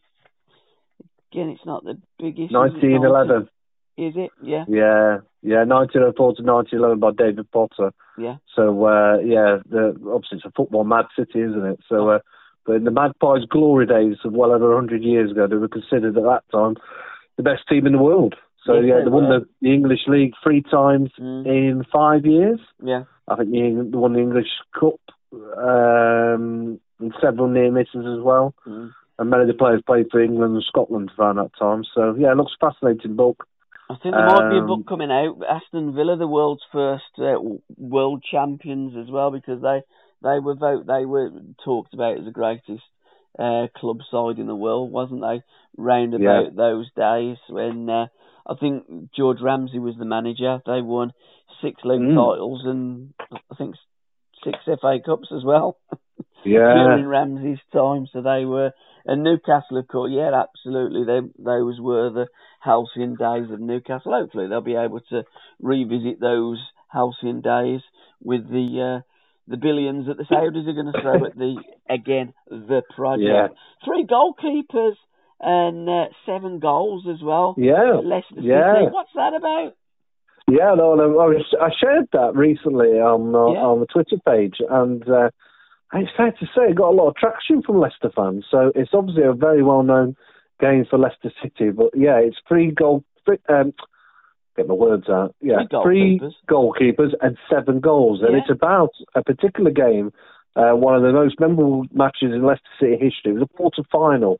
FA Cup final against Shrewsbury Town. Right. And being sad as I do, I actually looked at it on YouTube, and it was quite a game to say the least. All right. So basically, uh, yeah, you got uh, the one of the keepers, the Leicester keeper, got injured. Then he was replaced. I'm trying to remember the. I might get this wrong, but I think he was replaced by because he only had one sub. Oh, did you have any subs at that time? I'm trying to remember, but the the attacker went in goals, and I think he got injured, so they had to change another keeper. Uh, but yeah, it was a fascinating game. Gary Lineker scored as well in that game. So, uh, but yeah, Leicester City. go in goal. I vaguely remember Gary Lineker going in goal for Leicester in some game. Yeah, but not this. Don't, I don't think it was this particular No. game. It doesn't, I don't remember when I saw it on the clip. So, Yeah. um, but no, yeah, it's about that about that game. So uh, the fact that you can write a book about one particular match just shows anything, doesn't it? So, uh, but when I shared it yeah, on a Twitter page, everyone's like, "Oh, I remember that game. I went to that game, etc." It did look fascinating. It was it was a big crowd as well at Filbert Street. Um, yeah, so it finished Leicester five, Shrewsbury two. I think Shrewsbury, I think it was two two at half time, or I think Shrewsbury might have gone two one up as well. So, uh, but no, yeah, Leicester City's greatest ever match. That is. So uh, check it out on YouTube if yeah, um, will do. you're a Leicester fan. I'll get Yeah. that book. Yeah. That, that looks interesting. I, I like to get books that are interesting because when I buy something, it's always like leading to something else or to inspire me. And uh, I was watching uh, Leatherhead versus Leicester. Uh, Oh, yeah. today, three two from 19 January 1975. The Leatherhead Yeah. Lip, because we were talking about that on the podcast. Uh, we don't rehearse anything on the podcast or any of my podcasts. we just start talking and going off on one. And TC and myself were uh, talking about the FA Cup and Leatherhead and Leicester. I thought that game was played at Filbert Street, but it wasn't. It it was at Le- uh, Leatherhead, and um, Right. Leicester ran out three two winners. But I remember that from years and years ago when it was on Match of the Day because they played in Yeah. that green kit, didn't they? Leatherhead, and I'd never heard of Leatherhead before. As a I No. was ten at the time, and I thought, well, that's a nice name, isn't it? Leatherhead. and, Yeah, you'll be able to find that on YouTube as well. I'm yeah, sure well, you'll find that. it. I was watching it. Oh, did you say it was on there? Oh, right. Yeah, I'll have to check that out then. Yeah, Excellent. And And, Leicester won in the end, didn't they?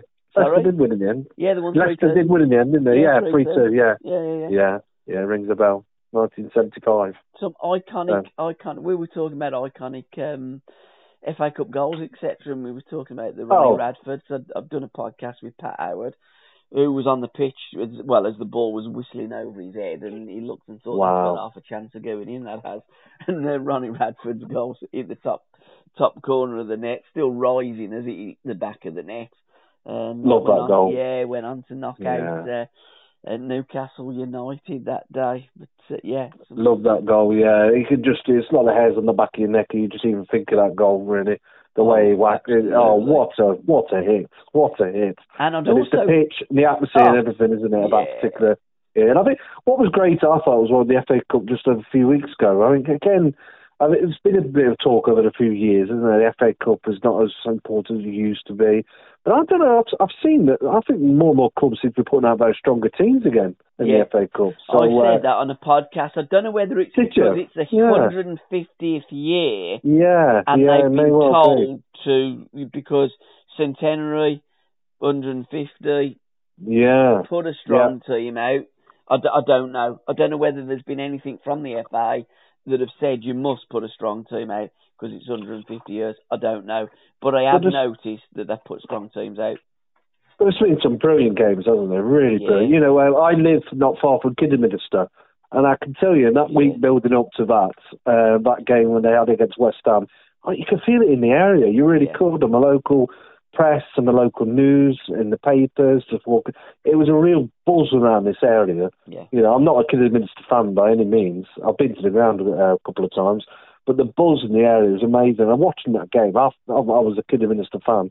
I think there's quite a few people out there, you know, as underdogs, nothing against West Ham at all, but oh, and it was so cruel at the end, wasn't it? Oh, at the end of 90 minutes, and then at the end of 120 minutes, but just just brilliant. And then you, then you saw Bournemouth, at least they um, managed to do it against Bournemouth, didn't they? So, uh, but just great moments in the FA Cup, isn't it? Really, really good. I could talk for England about FA Cup, you could probably tell.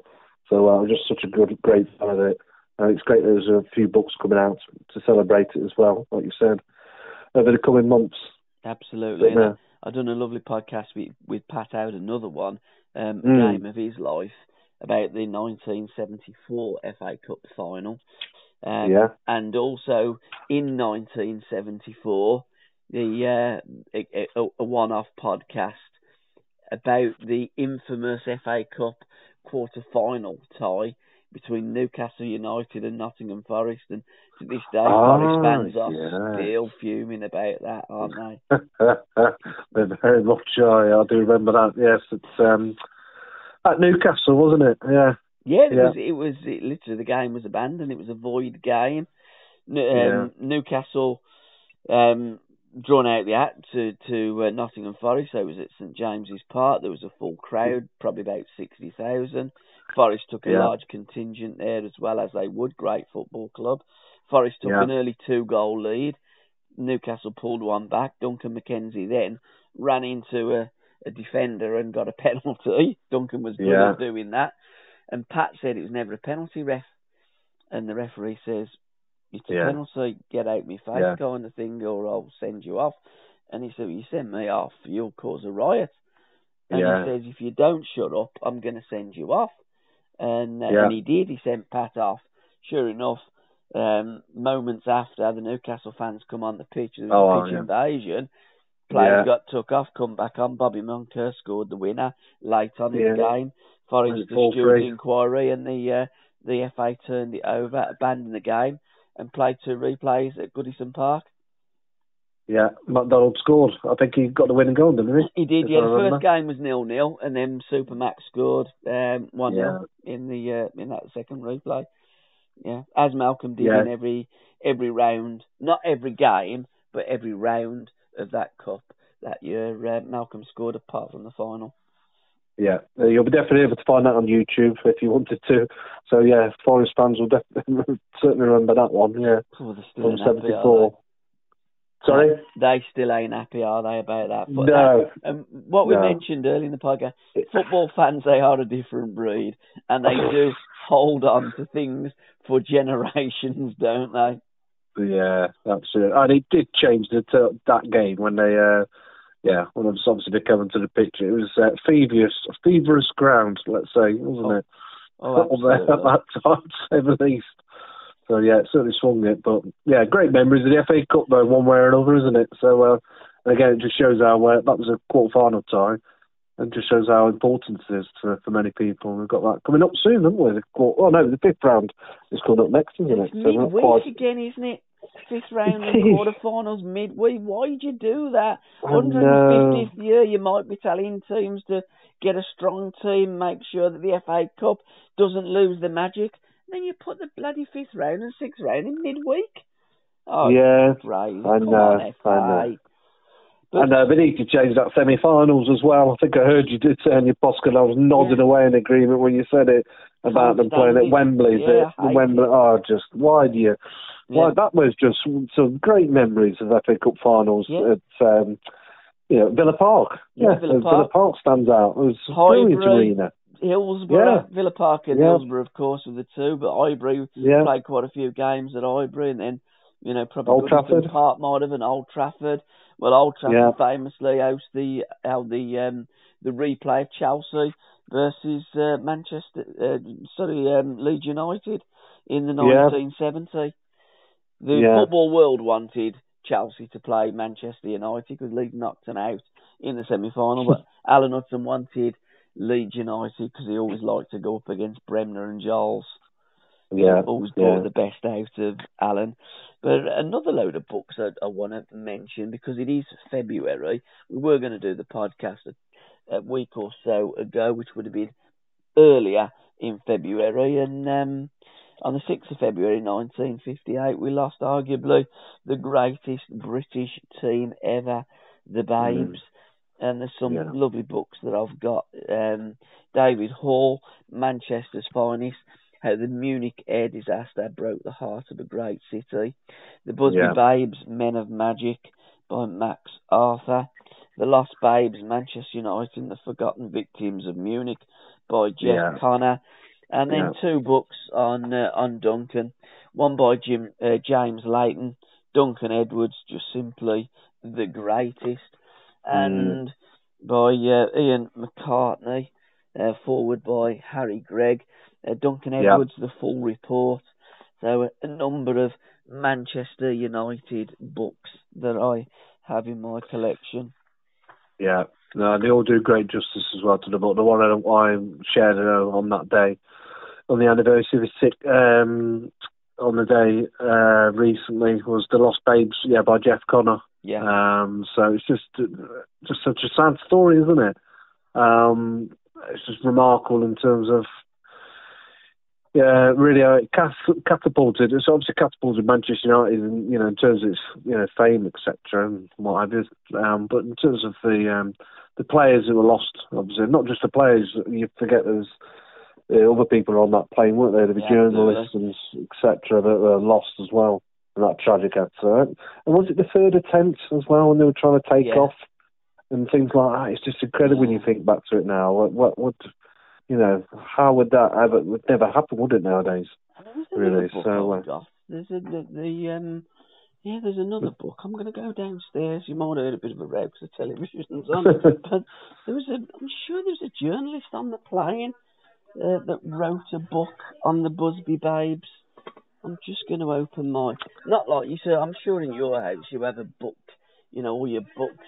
You, yeah. Can you hear it? You're not having one. I want a bookcase to get all my books but my wife won't allow me to, and I can't find it. But there is another Buzz um, Busby Babes book, but I can't put my finger on. Ah, yeah, the, there you go. Got might... it, got it. It's written by Frank Taylor. The day a team died, and it's the, right. about the Munich air disaster. Classic eyewitness account of Munich 1958. So I thought I had another Busby Babes book in my uh, my collection, and yes, it was down there. But all my books are hidden away in my little cabinet that looks like a drinks cabinet, but it's got some of my yeah. favourite books. So, so there's a number of books on the Babes, and there's a lovely book. I'm going to do another uh, Too Good to Be Forgotten with. Um, Roy Cavanagh, my friend Roy Cavanagh, MBE. Yeah. He's written a book on um, uh, Colman, Eddie Colman. Oh, okay. Yeah, who was the youngest Busby babe to uh, to lose his life in Munich, age yeah. just 21. I think the average age was 22 of the babes. Eight of them sadly passed away, and yeah. many years before, in 1949, on the 4th of May 1949, we had the Superga air disaster where all the yeah. Torino team lost their lives as well. So we have had a few air disasters, and we did with that Brazilian team, didn't we? we did, yeah, the Japanese team, yeah. yeah. from triumph to tragedy, yeah. That's um, again, the yeah, book came out about that terrible mm. tragedy um, fairly recently, and again, yeah, horrible accident. Uh, of a great team, the whole team. Oh, no, sorry, it wasn't the whole team. There was, I think, there was three survivors uh, from the football team from that particular incident. But uh, there has been some tragedies like that, hasn't there? Yeah. Uh, and every single one of them has got an incredible story. They always seem to have some. Because the Japanese one is quite famous, because of course, in terms of um, how the team were doing so well, very yeah. similar to you know the Busby Babes, etc. You know, there's no. It's just yeah, the timing. It's never a good time, but it's, yeah, it's just the timing of these teams. It just seems, seems to makes it even more sad, doesn't it? You know, Another book of, uh, that we're going to move on from the Busby Babes. Um, mm. A Busby Babe who was very instrumental in the birth of, or the rebirth, yeah. I should say, of football in America, uh, soccer, as the Americans over the other side of the pond call it. Uh, Dennis Viollet, very, very instrumental in uh, in yeah. the rebranding, rebirth of uh, of soccer in America. And Ian Plender Leith, um, rock and roll yeah. soccer, the short life and Fast Times of American North American Soccer League, the NASL, and yeah. another book by Tom Scholes, Stateside Soccer: Definitive History of Soccer in the United States. Now, when I say rebirth, it was a rebirth because they were playing football in America mm. in the 1920s because Bela Guttmann was was out there playing, and I'm mm got an idea. It was the Wall Street crash that pretty much put paid to the, uh, the, the the league, the professional league in America. In 1930, America finished third in the first World Cup in Uruguay. Yeah, and I they didn't did. Yeah, realise all that that there was a history of America. So I'm going to look forward to reading that about the soccer history in the United States. And after the World Cup, the Americans really wanted to re-engage with association football, as they call it, soccer. And in 1967, yeah. it was the American Soccer League, the ASL, uh, and and there was an inf- a very famous game between Washington Whips and Los Angeles Wolves, where Aberdeen were the Washington Whips and Wolverhampton Wanderers were the Los Angeles Wolves. And Wolves beat right. 5 4 in overtime.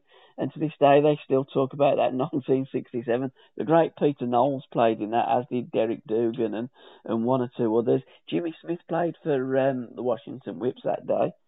Oh, wow. Yeah. Aberdeen, yeah, Aberdeen versus Wolves in America.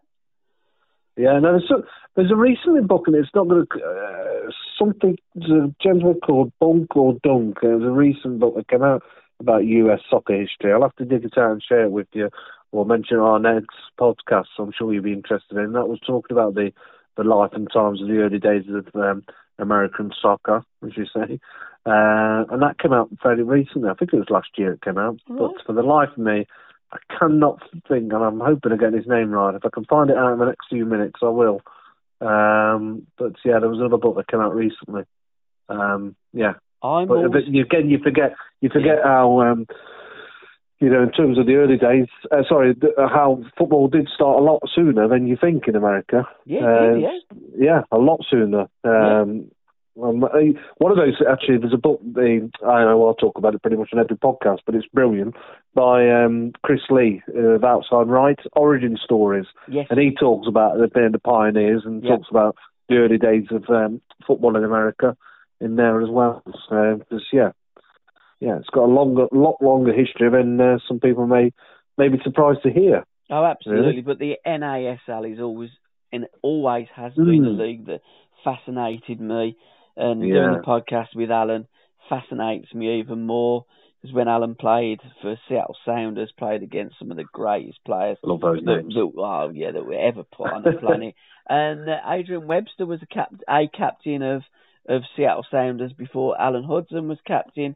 Um, um, um, Adrian goes back to the times where they just started playing because Seattle Sounders were were born in 1974, and yeah. uh, and and we've done a lovely podcast talking about those early days when they played in the uh, Super Bowl of '77 against Pele in Portland. Yeah. And uh, but that, that book, The Rock and Roll Soccer, there's some great pictures in that book as well. Actually, uh, there's one picture I've got it here in front of me. You got Pele and George Best yeah. uh, playing against each other.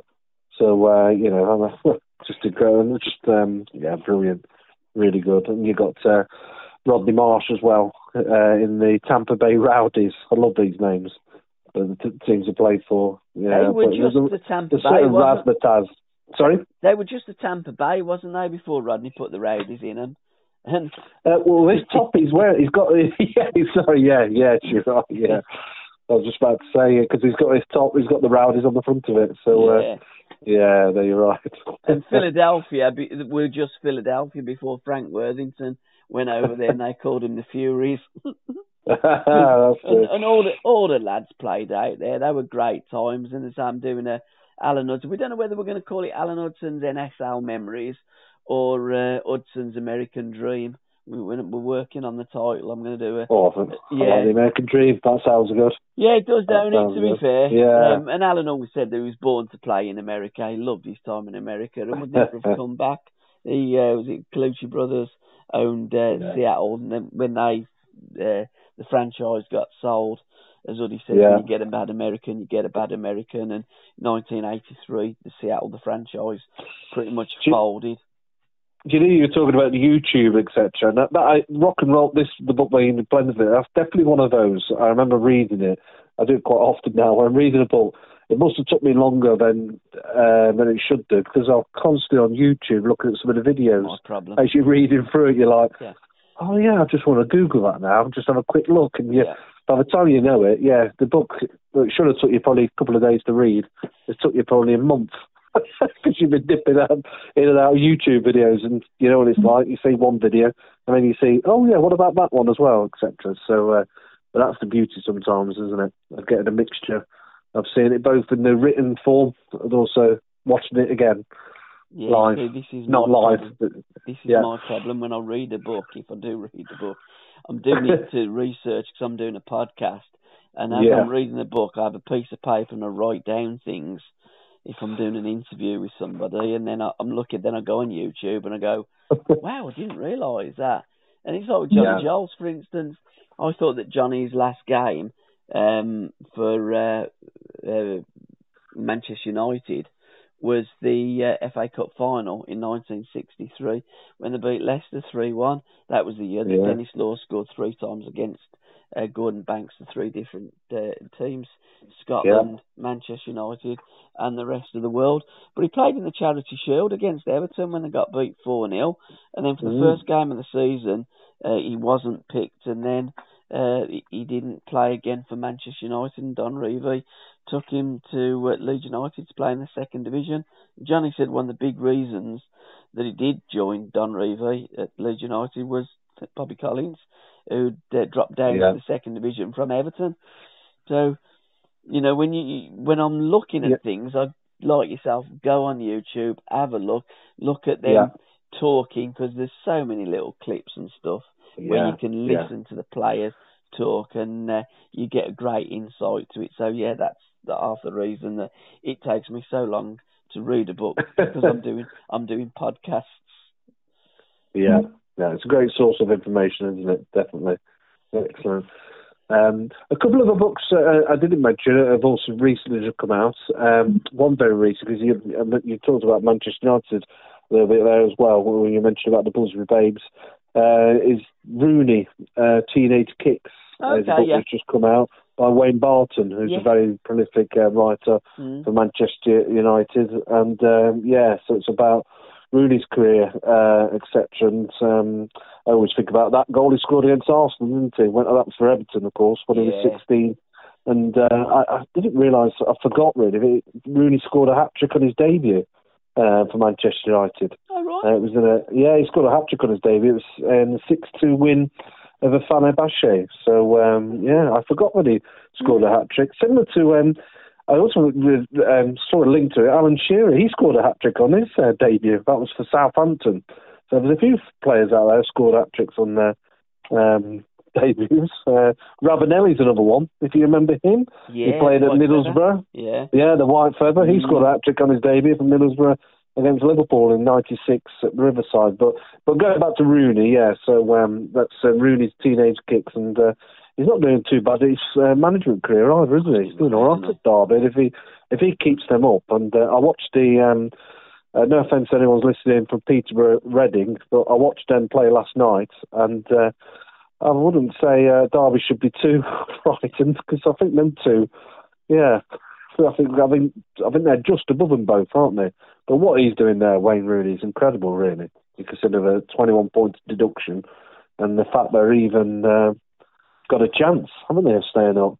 He's done an incredible Well, job. I said to Tom, and I looked at Hmm. um, the the football league, the uh, the Championship League, and I said, Yeah, do you know what? If Reading would have been docked the same amount of points as Derby County, mm, they'd be on mm, one point now. Yeah, So they would be on yeah. two because they just got the draw. And when you look Yeah. at Derby with the points deduction, then points added on, Derby are at least halfway up that championship. So that's what Derby Derby aren't a bottom three team. They're halfway or just above halfway in the championship. That's the Yeah. level of Derby. I fully expect Derby County to stay up, and I think it will be one of the great achievements of, uh, of, of football, and not just modern football that was invented in 1982, uh, 1992 by Sky. yeah, But since 1888, it would be uh, a fantastic achievement. And, Yeah. and the fact that I think he only had about eight or nine players, didn't he? In August, he had to beg and borrow and you know get Well- a team together. It's absolutely just. I mean, it's a, it's a Hollywood blockbuster as well, isn't it? Yeah. And his team got they had to sell players, of course, in January again, didn't they? Of Yeah, course, if they don't hanging over him, They so have, he yeah. lost um, Yeah. the centre back, didn't it? Stoke. Yeah, uh, yeah, whose yeah. name's Jagielka. His? Jagielka, that's it. Yeah. yeah. So Yeah, he's he- gone. yeah, they had to get Um, rid of a, a number of players. It, I mean, yeah, it really they're still keeping going. Yeah, it really is a tale of against all odds, isn't it? So you can almost see Phil Collins doing the uh, the uh, the uh, um, you know, the playlist, the Yeah. soundtrack to, uh, to this movie, this great Hollywood blockbuster was uh, Wayne Rooney. 'Cause he did play it over in America, so they know Wayne over in America. Yeah. He was Uh, at DC United, wasn't he? yeah, absolutely, yeah. Uh, Getting Yeah, On by it. John, was it Jon Spurling? Uh, that looks as Yes. though it's going to be a, a great book set against the backdrop of a three-day week strikes, political unrest, freezing winters, glam rock. It tells an intriguing inside story about commercialism, invasion, Yep. racism, and hooliganism rocked the 70s game of association football. That looks a cracking Looks. I've got that one on order as well. So I like Yes, anything likewise. 70s. What other 70s books have we got coming out on the horizon? Well, you've got um, uh, so get it, you've just mentioned yeah, get it on because you took the words out of my mouth. I was about to mention that Mm. one. So uh, um, Busby Babe, Sammy McIlroy, um, Yeah. is Wayne wrote out. that as well, didn't they? Yeah, that's with Wayne uh, with Mm. Wayne Barton as well. So obviously, um, yeah, he what, made well over 400 appearances. Um, uh, not quite the 70s. You got the Fields of Wonder. There's a book coming out which is about um, the incredible story of Northern Ireland's journey in the 1982 World Cup Yep. uh, by Evan Marshall. Um, I'm just trying to think of other ones in the 1970s. There's, There's a a few book that's in coming out, but 1958, isn't there? The Northern Ireland that got to the World Cup. the Spirit Peter- of '58. Yeah, yeah. Peter Doherty was the manager in those days. Yeah, yeah, that was it. So um, that was famous when they beat and they qualified to Italy, was it? Off the top of my head, I'm trying to remember where the World Cup was at that time. But 1958, Yeah. it was in um, Sweden. was it Sweden? That's Yeah. of course it was. It was Sweden. Yes, Brazil yeah. won it, didn't they? 5 2. They beat Sweden Yeah. in the final. Pelé Yeah, nearly got yeah. kneecapped. If you Yes. remember, his 17 year old kid, he just sidestepped him and bang and knocked it in. But, uh, Yeah. yeah. Yeah, they were led by uh, Danny Blanchflower, weren't they? Uh, Northern Ireland team then, if Yeah. I remember rightly. Yeah. So, um, but yes, so um, uh, there's also uh, a few others that's coming out from May onwards, um, and um, yeah, covering the seventies. But off the top of my head, I'm struggling to remember them off the top. Of my Ain't got a Yeah, barrel. so- Ain't got a barrel of money. Sheffield United. Oh, by yes, Jason. Hollyfield. yeah, 75 yeah. United finished sixth in Division One. yeah, Level with Stoke on 49 points. Stoke just had a better goal average. It was goal average in them days, not different. But within Yeah. six years, they'd gone from the brink of greatness to relegation to the fourth division, and on the way, en route to uh, the fourth division, they played Sheffield Wednesday 1979 in Mm. uh, what's known as the Boxing Day Massacre, when Yeah. Wednesday put United to the sword, and Terry Curran earned himself a few quid. Uh, he did all- all by the- doing that doing that uh, celebration, didn't he? Yeah. So uh, in the left in lane, and there he Yeah. was. TC. He done some uh, sunbathing as well. on that. He, honestly, such a character, TC. He like Yeah. he just like lay there on the floor on the ball, and, and like the United fans were going balmy. They were They chucking. were, they they? were chucking. It was to be fair. He said it was mainly copper, but Sheffield United. was it? if that had been Chelsea, there'd have been at least fifty pences. Uh, oh, it's brilliant. You've got to watch that on YouTube if anyone's listening. Definitely watch that. Well, just watch that for the um, uh, for the crowd as well. The crowd was incredible, wasn't it? Forty-nine thousand officially. Yeah, Villa against wow. Bournemouth was forty-eight thousand, and that was forty. Yeah. That's the highest ever for a third, uh, third tier, third division in old money game of football. The Red TC said there's no way there's forty-nine. It's more like fifty-nine thousand. I mean, the way Yeah. they crammed them there in Hillsborough and that Kop, that Kop at Hillsborough before it had the roof on was absolutely phenomenal. It looked as Yeah. though it did go all the way up to the clouds. Yeah, and I think did. most Sheffield Wednesday fans were walking out thinking that they were in the clouds as well that day. but I'm going to do a TC, a podcast with TC, game of my life, when we're going to look back at the Boxing Day massacre, and I think we'll do a little double because I think it was um, March time, Easter time, when they played United at Bramall Lane. And TC took the ball in the corner, went past about three or four United players, and then just pinged it in the bag. One of his best goals, not his best goal, but one of the best goals that he scored during his career. His best goal was uh, for Forest against Fulham away. Yeah, yeah. And that ain't got a barrel of um, money. We mentioned it on last month's Yeah, did. podcast. So I think we did. I don't know if you know what um, the reason for the name after it. I since found out it's a, it's a chant that's basically sang by uh, Sheffield United fans.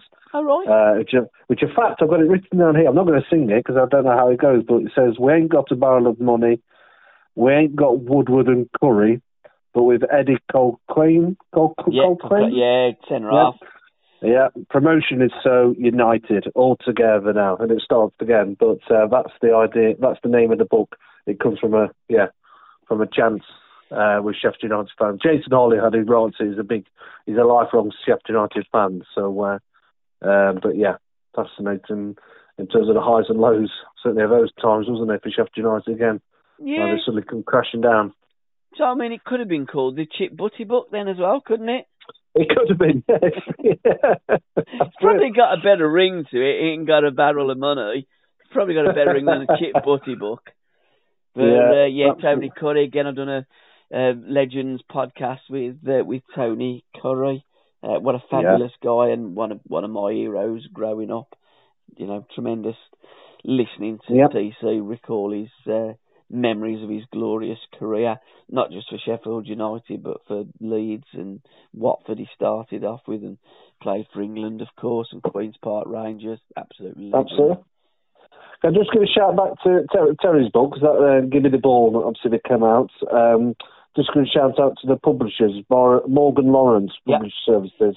Um, I've been lucky enough, they've sent me a couple of their books, uh, all really good. Obviously, you've got Give Me the Ball, Terry Curran's, uh, and his first book, as you know, Football Mavericks, a brilliant read as well. But also from Morgan Lawrence, um, recently come out last last year.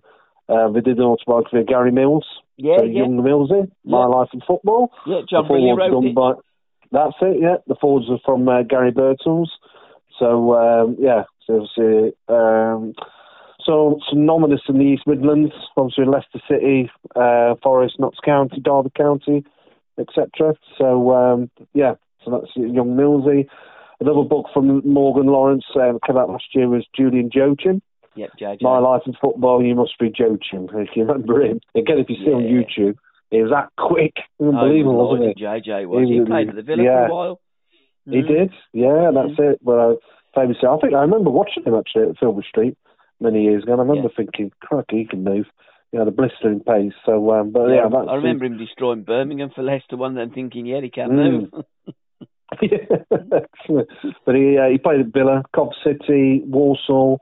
Uh, and he finished at Boston United and Leeds United. Sorry, in between that as Yeah. well. Uh, and also, Dar- sorry, Darlington. Uh, I'm looking on here. So that's from Morgan Lawrence um, Publishing. Um, there seems to be a connection with Leicester. One other book from that came from them was around about this time last year. It was called Minding My Own Football Business. I actually did a review of this book and That posted it on the website. Yeah, Barry Pierpoint. yeah, so, yeah, uh, yeah.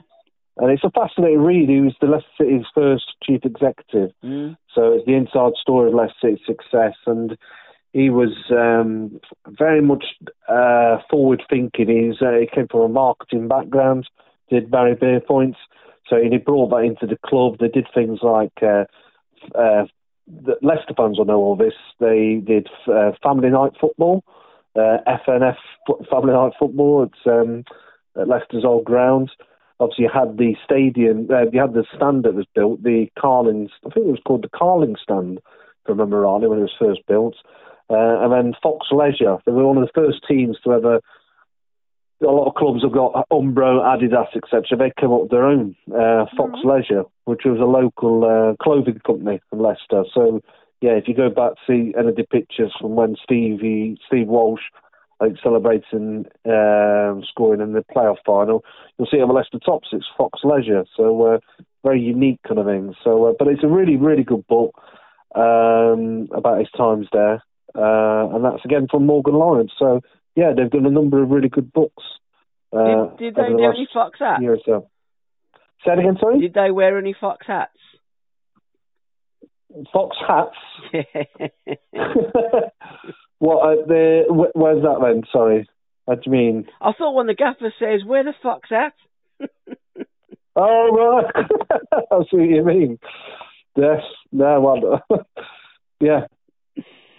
Yeah, he was. Uh, he, he's got something to do with the publishing company, hasn't he, as well, Barry? Yeah. Mm. Yeah. I think he has. Yeah. Yeah. But no, it's a good book. That last one I mentioned. interesting read. So uh, lots of nostalgia. And this is all before they moved over to um, the new grounds, yeah, the Walker Stadium or King Power as it's now known. Yeah, superb. Another book I just wanted to mention to is on Mister by Rory Smith. Looks at the pioneers of the game and tells the story of the men who taught oh, the world to play and shaped its destiny. So uh, that looks a, a, great book as well, Mister by Rory Smith. Yeah, that's one of my favourites. Books, old and new, borrowed and yeah. blue. And uh, yeah. I've got to mention The Smell of Football too by Mick Baz Rathbone. I've got oh, his, yes. I've got his smell of football, but uh, and he's been promoting it on social meet, uh, social meters, social media as well. And uh, yeah. former former player of Birmingham City, who I believe he left Birmingham, went to Blackburn Rovers, and was he? I think he was a physio then, wasn't he, at, at Blackburn? And that's where yeah. the uh, smell of football come from, I believe. His his tales of um, his life and times in football, which you know it, it would, and this is part two. So it was a great read, the first book. Although I didn't read it, I have got it, but I didn't read it. But I'm sure this one will it was be very popular. Good. Yeah, absolutely. Yeah, it was very popular. The first book. Uh, Yeah. It's famous because on the front of it, the smell of football. It's the um, it's the um, the cream, isn't it? Oh, it'll come back to me. What is it? The um, oh, I remember using it when I was playing football. It's the deep heat, deep heat kind of cream. Oh, we've got Uh, a story on- about DP. Yeah, Yeah, I think I think we'll have that one on the next podcast, the uh, towels that Mavericks tell, and it'll be Yeah. Tony Morley telling the story about um, uh, DP, yeah. Bristol City dressing room, and Brendan Hmm. Ormsby. It's an absolute classic. Brilliant, excellent. No, it's looking forward to uh, Mick Rathbone's his second book. The first book was really good, really really good. Quite a character. Absolutely. Any other books that you want to give a mention to, sir, before we wrap up part five? Well, the, the only one I, I didn't mention, I, I missed it earlier because it was on the free recommendation that I did in the newsletter. Uh, I mentioned um, the the other two. Uh, Can we have a football back and living on a volcano? And the third one I um, recommended was the names heard long ago, which is Oh, Jonathan Wilson. I know we've talked about Jonathan over the uh, few podcasts, but yeah, one of the great writers. That that book is fantastic. Really recommend that. It's the um, it's how the golden age of Hungarian Hungarian football shaped uh, the modern game, and it's uh, it's a yeah brilliant read. It's um, uh, it's, it's it's all about the um, the history uh, of Hungarian football, but it's so much more than that. Really, I'm not, I can't really do it justice. It's one of those books. It really is one of those you have to read. In fact, he, he writes in the prologue. I remember writing down here. It says this is a football book, but it's also a book about courage and tragedy, about survival and death, about the horror of the Holocaust, um, the Soviet re- um, repression, and the awful choices that people had to make um, during and after the uprising of 1956. Um, but it's a fascinating book. 15 years in the making it was uh, for Jonathan Wilson, in between other great books he's done, Behind the Curtain, uh, amongst others, etc. But Angels that was and Dirty Faces. yeah. yeah, Angels. Oh, but another great book comes in Argentina. But um, yeah, this one, as it says on the back, a tour de force, um, revealing the soccer secret history of modern football. And uh, yeah, the list of obviously great names that you'll be fully aware of are the mighty Magyars, um, from the time where uh, when they famously beat England, obviously at Wembley. So uh, yeah, sorry, I forgot to mention it earlier, so I did really want to give that a shout out. I've mentioned it before, but I think it's worth mentioning again. It's a really, really good book. Well, that's nice Um, the way that you mentioned Wilson. two at the beginning.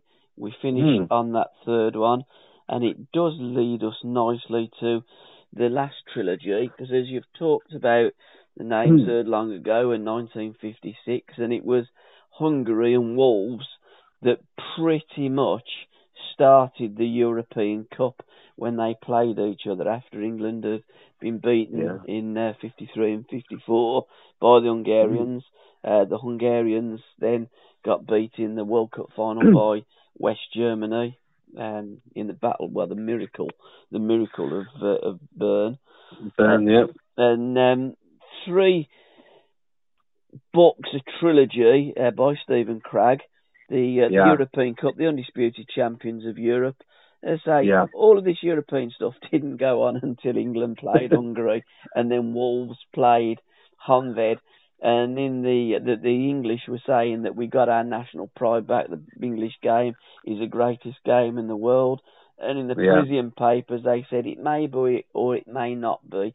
Let's have a tournament to si- to decide and to see who is the best club side in Europe. Mm, So that was mm. the uh, forerunner, really, of the European Cup. The undisputed champions of Europe, how the gods of football Yeah. became European royalty. A, fro- a tournament frozen in time, the wonderful uh, randomness of the European Cup Winners' Cup. And his other one was where the cool kids hung out, the chic years Yeah. of the UEFA Cup. And a fantastic trilogy there by Steven Scragg. Great books. I love the. I mean, just picking them up, it's absolutely fantastic. And I, Oh, the one thing I love, I love all factual things in books as well. And uh, I didn't see any of the finals and the results, etc. So I uh, I got to the first Cup and I wrote them all down from 1969 to 70 to 1979 to 80. and uh, yeah, it was fantastic. You know, Arsenal winning the uh, the first one Yeah. of the decade, uh, four three on aggregate, beating Anderlecht, and then Leeds Yeah. United winning in 1971 the first Cup, and then Spurs the All English first All English European final. Liverpool beat Mönchengladbach 73. Feyenoord beating Spurs 4-2 on aggregate. Because it was a Yeah. two-legged final. Those were brilliant, the two-legged final. Borussia Mönchengladbach, then Liverpool, Juventus, PSV, Borussia again and Eintracht Frankfurt. I just love looking Yeah. at the results and, uh, you know, what a tournament, one of the great tournaments. Well, all three were great tournaments, were. not like what we've got now. Champions League, Europa League, and then some tin pot league from the The, cha- the Champions League, which doesn't include necessarily the champions. Exactly, it's crazy. Let's go back to Yeah. the times when we had the European Cup, which was a Yeah. great cup. The Yeah. Cup Winners' I don't think the names are even as good now. There's, I think it's on to where we're doing this now. Tonight you've got the Europa League, and I think you've got the Euro- Europa Conference Yeah, absolutely. yeah. Cup or something Yeah, like that. I yeah, think even, is it Brendan Rodgers? I think said at Leicester. I think Leicester Yeah. are playing in that Yeah, tonight. yeah, I- yeah, yeah. he- I don't think he even knew what it was, did he?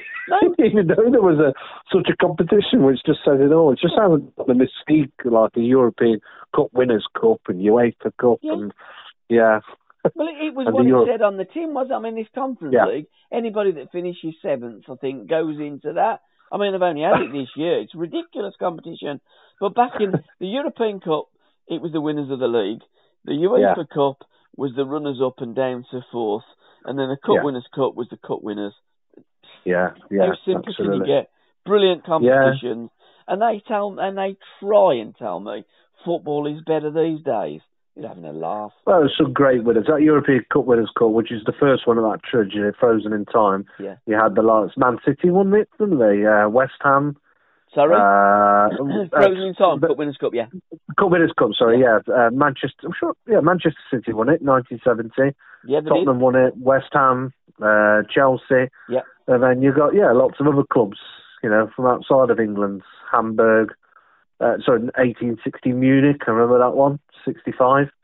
Uh, Aberdeen, of course, famously in Gothenburg in '83 against You can't Real you Madrid.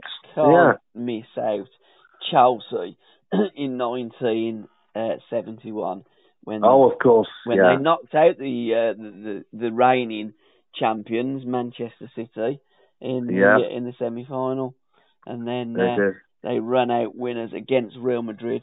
Lovely stories that Alan Hudson tells about the Athens Hilton, Osgood, Charlie Cooke, and Sponge.